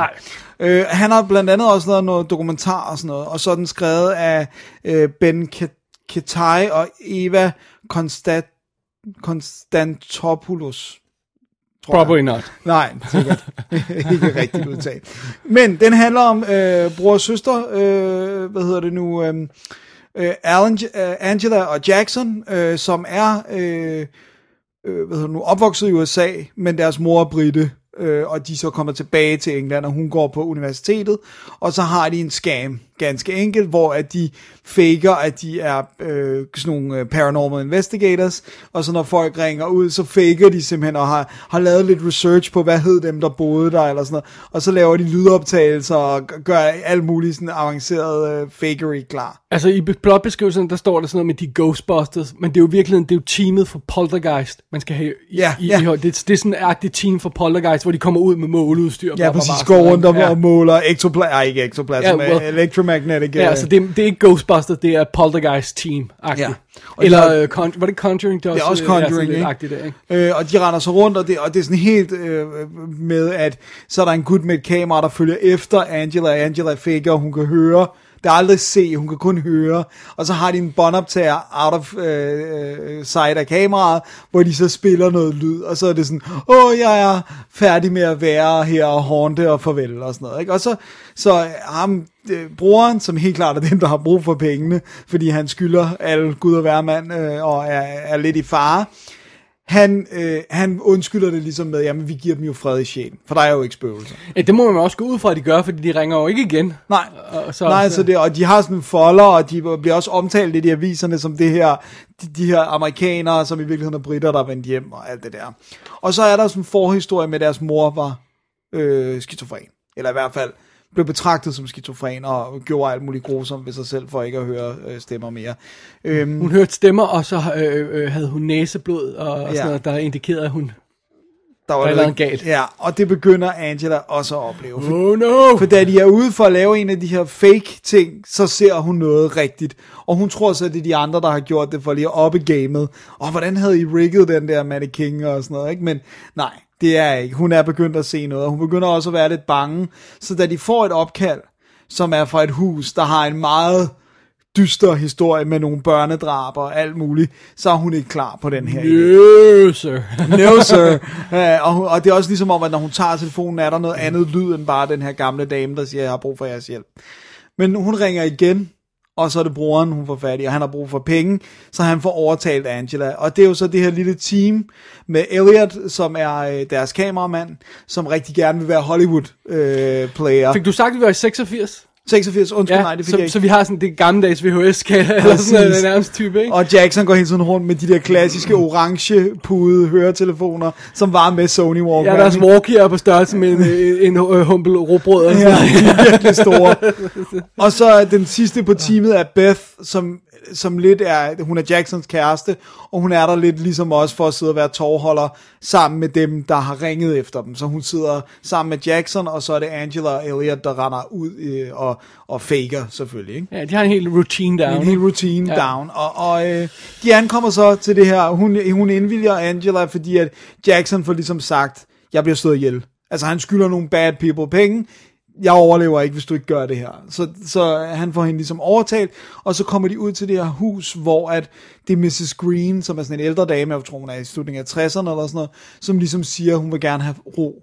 At der, der er lyden af skrig, og hun ved jo godt, det, at det hendes søn gjorde, det var forkert, og det var ikke så godt, det der med at stå en masse piger, piger ihjel, der boede der, det er bad, og så, og, øh, og så, så hun vil gerne have fred for de her stemmer, og hun anerkender, at det er noget, noget værd noget, og så siger hun også, forresten, når I går rundt, så må I ikke gå over i The East Wing. Tror jeg, hun kalder East Wing, eller East End of the House, eller sådan East Wing, yeah. Så der er et sted, der ligesom er off, øh, as per usual. Ja, men øh, Angela begynder at se de her pigeskikkelser og siger, at de vil have os til at gøre noget. De vil have, at jeg skal følge efter. Og så kommer de selvfølgelig ind i The East Wing, og tingene begynder at tage fart, og alt er ikke, hvad de troede, det var i det her da, da, da, da. Da, da, da, da. Det er malevolent. Malevolent. Så selvfølgelig det her, man kan sige, konceptet med nogen, der faker, der stumbler over noget, som ikke er fake, ikke? Det er et meget fedt setup, kan man sige. Klassisk, ikke? Det har jo. Vi også set før. Det finder, ja. det, det generes ikke, jo. Nej. Og det er altså en uh, lille britisk film, det her. Det kan godt være, at Netflix har fået sat et fint en Netflix original på, men det er det altså ikke. Nej. Det, øh, og, den, og den har ikke været dyr, det, det tror jeg. Nej, jeg har den, ikke budgettet. Og den ser ret videoaktiv en stor del af tiden. Det gør den. Men, øh, men når de kommer til huset, begynder den at se meget spooky og flot ud, men ja. Der er nogle ting, der ser lidt billige ud ellers. Jeg synes især mange, at faktisk at de der daylight-ting får sådan et lidt videoagtigt. Ja, sådan også når de bare er i et almindeligt køkken hjemme hos sig selv, hvor det bare er sådan et kedeligt køkken, hvor det bare virker som om, de har filmet i køkken, ikke? Og, ja. så, så, og så ser det bare... Det ser meget cheap ud. Dollars dishwater, ikke, som jo. Man siger, øh, kedeligt ud. Så, men, altså, men så når vi kommer ind i huset, er det lidt mere creepy og lidt ja, mere spændende. Selve huset har atmosfære ja. I sig selv, ikke, det her gamle mansion. Men jeg synes, alle spillerne er gode. Jeg synes, spillerne er rigtig fine. Ja. Og jeg, jeg synes, så øh... så det, det er ikke, fordi den føles så billig helt. Og ved du, hvad der også er virkelig godt i den? Som hjælper hele vejen, også når film ser billig ud. Musikken. Ja.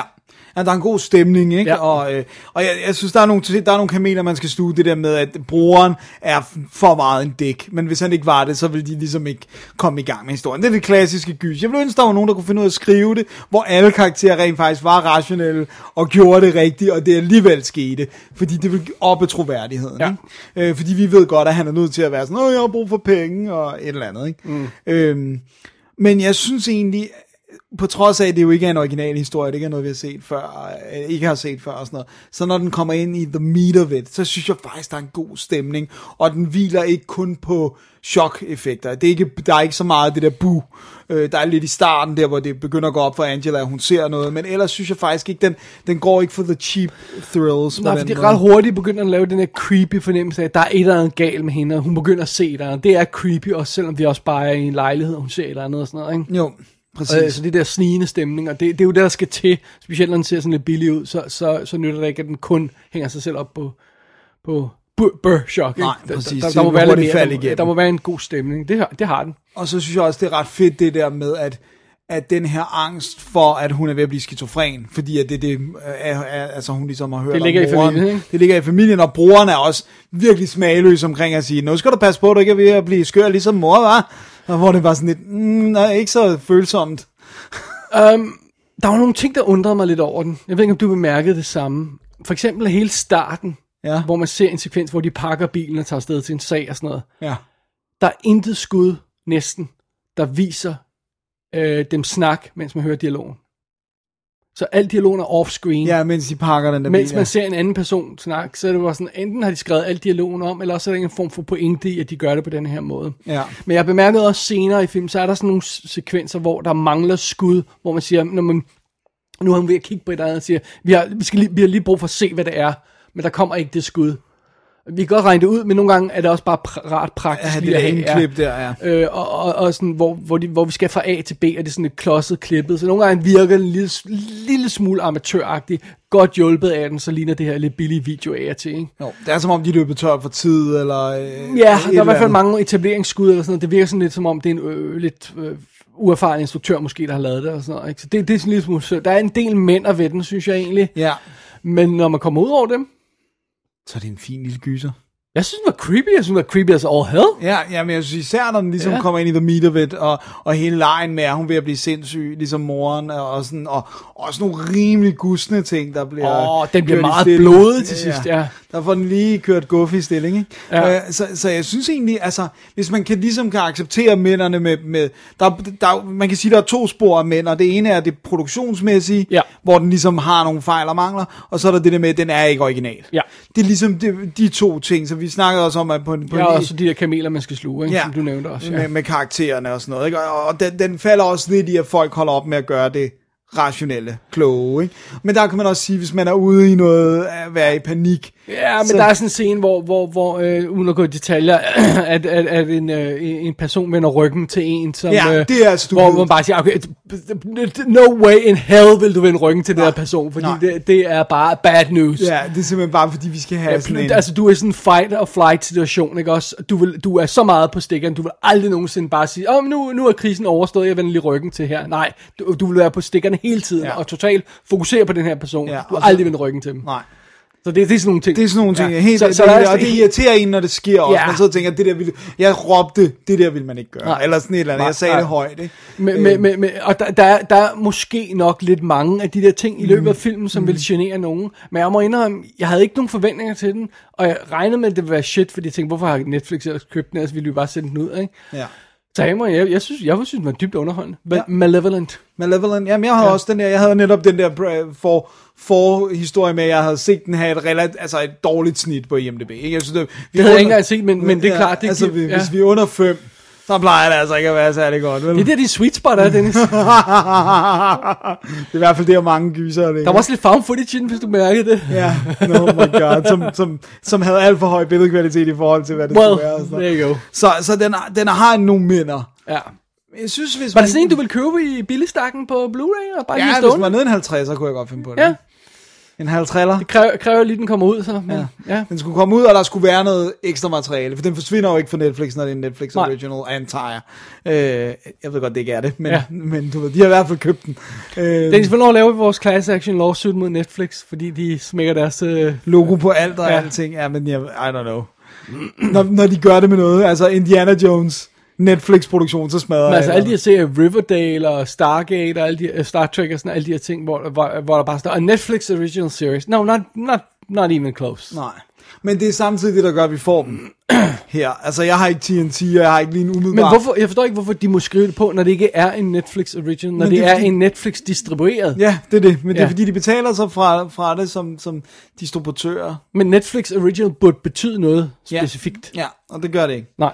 Fordi, altså, fordi så er der jo samtidig nogle andre ting, hvor, men det er bestilt og betalt hele vejen, ikke? Ja. Rain er jo øh, hele ja, vejen. Ja, et godt eksempel, ikke? Ja. Ja. Øh, så det, altså ja, man mudrer billedet, for det er jo fint nok. Og, og, altså. Ja, og det er sjovt, fordi det betyder også, hvis, hvis Netflix laver en original production fra start, med ja. penge i, som de skyder i, for eksempel sådan noget, det, jeg tror man godt, man kan, man kan justify sig sådan en som War Machine med Brad Pitt var en Netflix original, ja. fordi de købte pakken, før filmen var lavet, ikke? Ja, ja, ja, præcis. Right, så, så, og så får de den produceret, produceret og giver den tres millioner dollar budget, eller fandt det var sådan noget, ikke? Well, jeg forventer en vis form for kvalitet af det, og når jeg, kom, når jeg kommer sådan som denne her, og ligner cheap-ass video, og har Netflix original på, så, sk- så skyder de sig selv i foden, ikke? Ja, ja, fordi hvad kan jeg så forvente? Ja. Hvor er vi henne med det her, ikke? Men det er også fordi, det lyder ikke fedt at sige, og uh, uh, Netflix distributed series. Kald den Netflix exclusive. Ja. Yeah. That's true. Ja, ja, det er det. For, for Europa, for Europa ja, ja. Og det behøver der ikke at stå. Der kan sagtens stå Netflix exclusive serie. Jamen, det er sådan, wow, det lyder, for, det lyder ovenkøbt fornemt. Ja, ja. Netflix exclusive film. Ja, det lyder bedre end original faktisk, fordi at når alt bliver kaldt Netflix original, så er det sådan. Og det er jo meget, men det er jo meget tydeligt, at de er ved at bevæge sig hen det sted, hvor de faktisk helst vil have de ting, der kan stå Netflix på, og de skruer mere og mere ned for andet, ikke? Hold kæft, jeg synes, der er tom derinde, hvis det ikke er de ting, som enten er... er men det er også fordi, øh, det er også fordi at det var, men det har vi snakket om, det er jo Netflix' evige problem, at tingene forsvinder igen. Altså, det, jeg, ja. jeg er jo i gang med at se, øh, se Bourne-filmene med, med min mutti og, og, og min lillebror, og vis, vis, vis, noget hen og vise hende de to første, så forsvinder de alle sammen igen, ikke? Ja. Øh, og sådan noget, ikke? Og, og så skulle vi, øh, fik vi lige solgt hende på, at vi skulle se den her film, og så gå ind på Netflix, så er noget forsvindende den uge, siden jeg tjekkede sidste. Så er det bare sådan noget, ej, come on. Og det, det der også irriterer mig, det er, at de er faktisk ikke særlig konsekvente med det der med, på nogle film står der, den her film forsvinder den og den dag, øh, sørg nu for at få den set inden. Men det gør de langt fra på alt, der forsvinder, for så bliver det for tydeligt, hvad det er. Altså, så de gør det, når det er Lord of the Rings, den forsvinder igen, ja. Eller noget stort. Ja. Men, men når det er sådan en mindre titler... Ja, og der går ikke lang tid, for så ryger alt, alt Marvel fra dem. Ja. Fordi så bliver så kommer på Disney's, Disney's egen... Ja. Og så kommer Paramount's egen, og så kommer Universal's egen, og så er den, øh, og det er derfor, jeg tror, at de i højere og højere grad vil have det, der står Netflix på, fordi de ved godt, at på et tidspunkt bliver de tømt. Ja. Men så skal vi have femogfyrre streamingtjenester. Ja. Det er derfor, man køber ting på physical media, ikke? Well, og det er også derfor, man, øh, man, man nogle gange siger, nå, så køber jeg den der serie, og så henter jeg måske den der øh, shady sted, eller sådan noget, ikke? Fordi ja. Jeg gider ikke at betale for alt det her. Nej. Det bliver resultatet af det. Ja. Det er stupid. Ja. Og det er der deres er, egen skyld. Ja, jamen det er der, og der er noget helt, der er noget helt galt med den der distributionsmodel. Men jeg tror, jeg tror på, jeg håber på, at det på et eller andet tidspunkt finder et leje. Altså det, det der med, det er jo stadig, streaming er jo stadigvæk relativt nyt. Det er jo ikke så langt siden, at Netflix var et firma, der sendte fysiske D V D'er med posten. Så jeg tænker også bare, på et eller andet tidspunkt, så kommer der en super deal, hvor at der er en streamingtjeneste, der samler, og så betaler du en seriøs bunke penge, men stadigvæk billigere end at have alle sammen, og så samler den det. Det håber jeg kunne være en løsning. We'll see. We'll see. Men oh, Malevolent, øh, Malevolent, hvis man har en time, og jeg tror, det er otteogfirs minutter, så en time yeah, og otteogtyve minutter. Så øh, og det er jo øh, Halloween-måneden og, og sådan noget. Og, og bare lige for at understrege det, hvis ikke vi fik sagt det ordentligt, den er ret grum til sidst. Ja. Altså, det, det er ret gusten. Ja, det er ikke for sarte sjæle slut, øh, øh, finalen i den. den. Den er virkelig gusten. Ja, det er nogle gustende perspektiver, der ja. er på. Ja. Så, øh, men det, men, men lige der er warning. Jeg kunne sgu lide den, det må jeg indrømme. Jeg, jeg, jeg, jeg hyggede mig med den. Jeg synes, jeg var fint underholdt. Ja. Altså, jeg kunne sagtens ligesom vælge at overse de der problemer. Ikke? Ja. Også fordi gyserfilm generelt har problemer, som at folk opfører sig dumt. Ja, well, løb op ad trappen, ikke? Klassisk ja, screen ting, ja, ikke? Ja. Så, øh, ej, det, det er fint. Nå, fedt, at vi begge to noget at se. Super! Så det var også øh, dagens, aftens, aftens shows sidste, sidste film. Ja. Jamen, jeg sidder her og kigger på programmet. Der er ikke mere på, Dennis. Nej. Så so we gotta end it. We gotta end it. Og så skal vi bare lige øh, se på, hvad der sker i næste show, som er om måske fjorten dage. Jeg kan ikke huske, hvad vi har aftalt. Det finder vi lige ud af en ja. redaktionsmøde efter yeah. the break yes. her. Alright, fedt. Eller mens der break, break, yes. Ja. Så I kan ikke høre det. Tak. I hate you already. Oh, hi, Auntie. It's Stacy. I'm in your neighborhood, and I was just wondering, is your sister home? Did you drive by my house? Oh, yeah, I did. Was her car parked outside? No. So what, are you retarded? I was wondering, do you think I could maybe sleep over there? Yes, fine. Fine, you know where the key is. Can I please go back to sleep? Oh, wait, Angie, Angie. Uh, do you have any pot? Wait, um, tell me if this sounds like a phone hanging up on you. Yes? Dennis, yeah, noget afslutning af W D's Definitive D V D-podcast, episode to hundrede og atten. Ja. Yeah. Fik du sagt titlen oprindeligt? Ja, ja, det gjorde det. Okay, ja. Du må godt sige den igen. Brain fart. Det er så lang tid siden, vi startede. Smoke, days ago. Drink, don't think. Yeah. Meget cool titel. Explicit, det var dejligt. Åh, oh, det var fucking dejligt, ja. Øhm, sorry, jeg skal lige huske at sige det faste. Man går ind på w d punktum d k, klikker på arkiv og klipper episode to hundrede og atten, hvis man ser links til alle de ting, jeg har snakket om i dag. Og jeg ved godt, jeg siger det hver gang, men nogle gange er det lidt forvirrende det her med, om vi ser det på iTunes, øh, Netflix, whatever og sådan noget. Så ja. Der er altså altid links til det, vi har set som regel, ikke? Eller hvis der er en bedre udgave, vi hellere vil promovere, så lægger vi linket ind til det der. Yeah. Og der er selvfølgelig også link til kontaktformularen derinde og til vores mail, David og Dennis at gmail. Der kom, hvis man vil. Send det. Sådan en. Vi skal have ugens anbefaling, Dennis. Ja. Hvad vil du anbefale af de øh, ganske få titler, vi har snakket om her i dag? Ja, det bliver Stridserne kom, da vi ventede dem midt om natten. Øh, men hvornår kom de her stridser, Dennis? Det var da vi ventede dem. Okay, og var og det midt om natten? Det var midt om natten. Hvad og ved du? Skete der med Spacey? Ja, han ramte gaden fra en femte sal. Det var fra femte sal, de var? Ja, præcis. Okay. Han var bare bindegal. Sagstrisserne. Ja. Men du vil altså anbefale den? Jeg anbefaler midt om natten. Jeg, jeg synes, det var et meget rørende farvel til, til generalsen, også med folk på Facebook og sådan noget. Ja, jeg synes, det var, der var mange... Til Kim Larsen. Ja, det var meget tydeligt, at han havde betydet noget for mange mennesker, ikke? Så, ja, så jeg synes helt klart, man skal kaste over den, især hvis man ikke har set den. Ja. Okay. Og folk igen, de kom midt om natten. Præcis. Godt. Da okay. De ventede dem faktisk. Simpelthen. Og øh, igen, hvis man ikke kender filmen og ikke har set den før, så skal man ikke sætte sig ned og se den, bare for at høre den sang. Nej, det skal man jo absolut ikke. Alright, Dennis, jeg tror, jeg bliver nødt til at anbefale Excess Baggage. Ja. Yeah. Jeg synes, den er nuser. Jeg kunne virkelig godt lide den. Jeg synes, den, er, den har noget cute over sig, og... Øh, og øh, It, it's kind of my, up my alley, når, når vi har sådan en, en, en lille sød romance der, mellem, mellem sådan to på flugt der. Ja. Men selvfølgelig med de forbehold af den... Den, den, har, er, den har en uh, rocky production. Uh... Den, den er weird. Ja. Den, den er weird, ja. Så, så det er det. Så det er det. Så hvad skal vi snakke om i næste show? Jamen, uh, nu nærmer vi os jo uh, årets højtid for mange uh, gyserbegejstrede mennesker. Uh, vi nærmer os Halloween. Det gør vi. Vi nåede ikke at lave en Halloween special sidste gang. Med. Nej. Men vi gjorde, gjorde forrige år. Var det ikke sådan, vi gjorde? Jo, der er også nogle år, hvor vi har lavet dem som tekst. Altså lavet de der et Halloween-program, øh, man bør se. Eller ja. Sådan en, en Nå, liste. Nå, ja, ja. Men, men, men, og fredag tænkte... den trettende program. Right, right, right. Men vi tænkte, at i år var året, hvor vi ser alle fredag den trettende film, ikke, Dennis? T- no, nej. Øh, nej, Nå, okay. nej, nej, nej, nej, nej, nej. Jeg skal i hvert fald ikke se Jason X igen. Åh, oh, det der jeg glæder mig mest til. Det der en space. Ja, den er så dårlig. Nej, vi, med David Cronenberg. Vi tager det lidt seriøst, fordi vi tager, altså, øh, også fordi du har foredrag den femogtyvende Øh, øh, det kan vi jo lige. Øh, ja, reklamere for. Denne her gang øh, er det jo superhelte, som er emnet. Øh, jeg har prøvet at holde det. Hvis du tilgiver mig, så lyder det en anelse broad. Jeg har prøvet at holde det ude af, af the schedule så længe som muligt. Men, men øh, ej, det er jo, det er jo, det er jo øh, hvordan at superhelte... tegneserierne og samfundets udviklinger ligesom afspejler hinanden. Øh, og så kommer jeg også til at snakke om det der med, hvad betyder det for superhelte tegneserien, at folk strømmer ind og ser øh, filmene, der er baseret på dem, men der er stort set ikke er nogen, der køber dem mere. Hvad, hvad, hvad, hvor kommer den til at skulle gå hen og sådan noget? Fordi at der er jo nogle af de helt dem, som man betragter som store sælger, der, de sælger under ti tusind per issue. Altså nogle af de der X-Men-blade. Hvad solgte de øh, i deres storhedstid? Det var langt over hundrede tusind, og nogle af dem op, øh, altså det, den ypperste storhedstid, som var slut trediverne, start fyrrerne, der var der jo nogle af bladene, der solgte en million eksemplarer, ikke? Altså, og så, så siger man jo, at dengang der var et, et tegneseriehæfte, gik i minimum igennem fem seks hænder, fordi man byttede mm. og, med venner. Så hvis man siger, at et har solgt en million, så er det nok blevet læst af fem, ikke? Wow. Not today. Not today. Og det er så den femogtyvende oktober, og det er på Hovedbiblioteket i København, ikke? Ja, inde i Krystalgade. Ja, og de har info på, på Facebook, eller? Yes, der er en, et Facebook-event, og det er også på deres hjemmeside. Og hvad skal og... søger man på? Man søger bare på tegnet, altså ligesom noget, der er tegnet. Ja. Superhelte. Okay, fint op.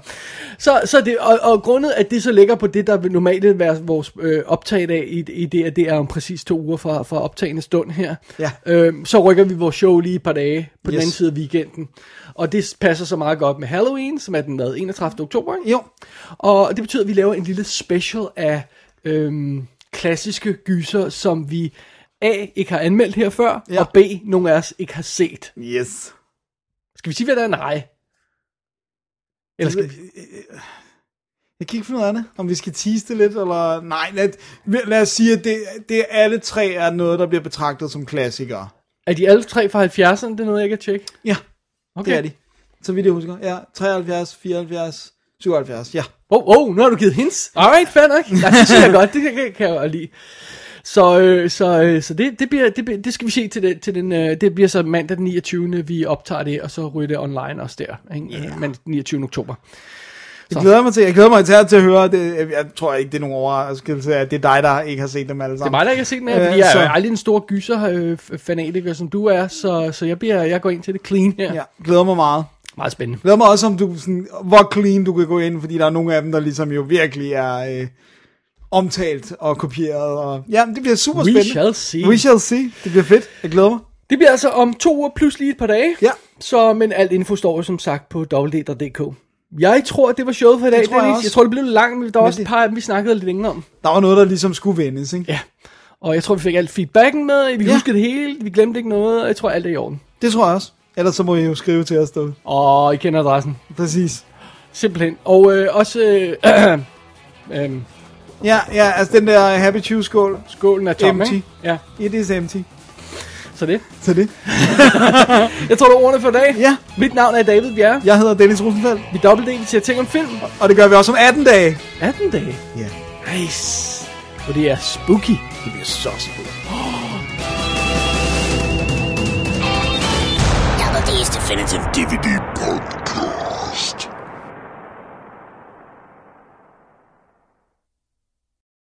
Wait, I have to know this. Did the movie The Matrix actually come out in reality? Or did I just make that whole thing up in my head?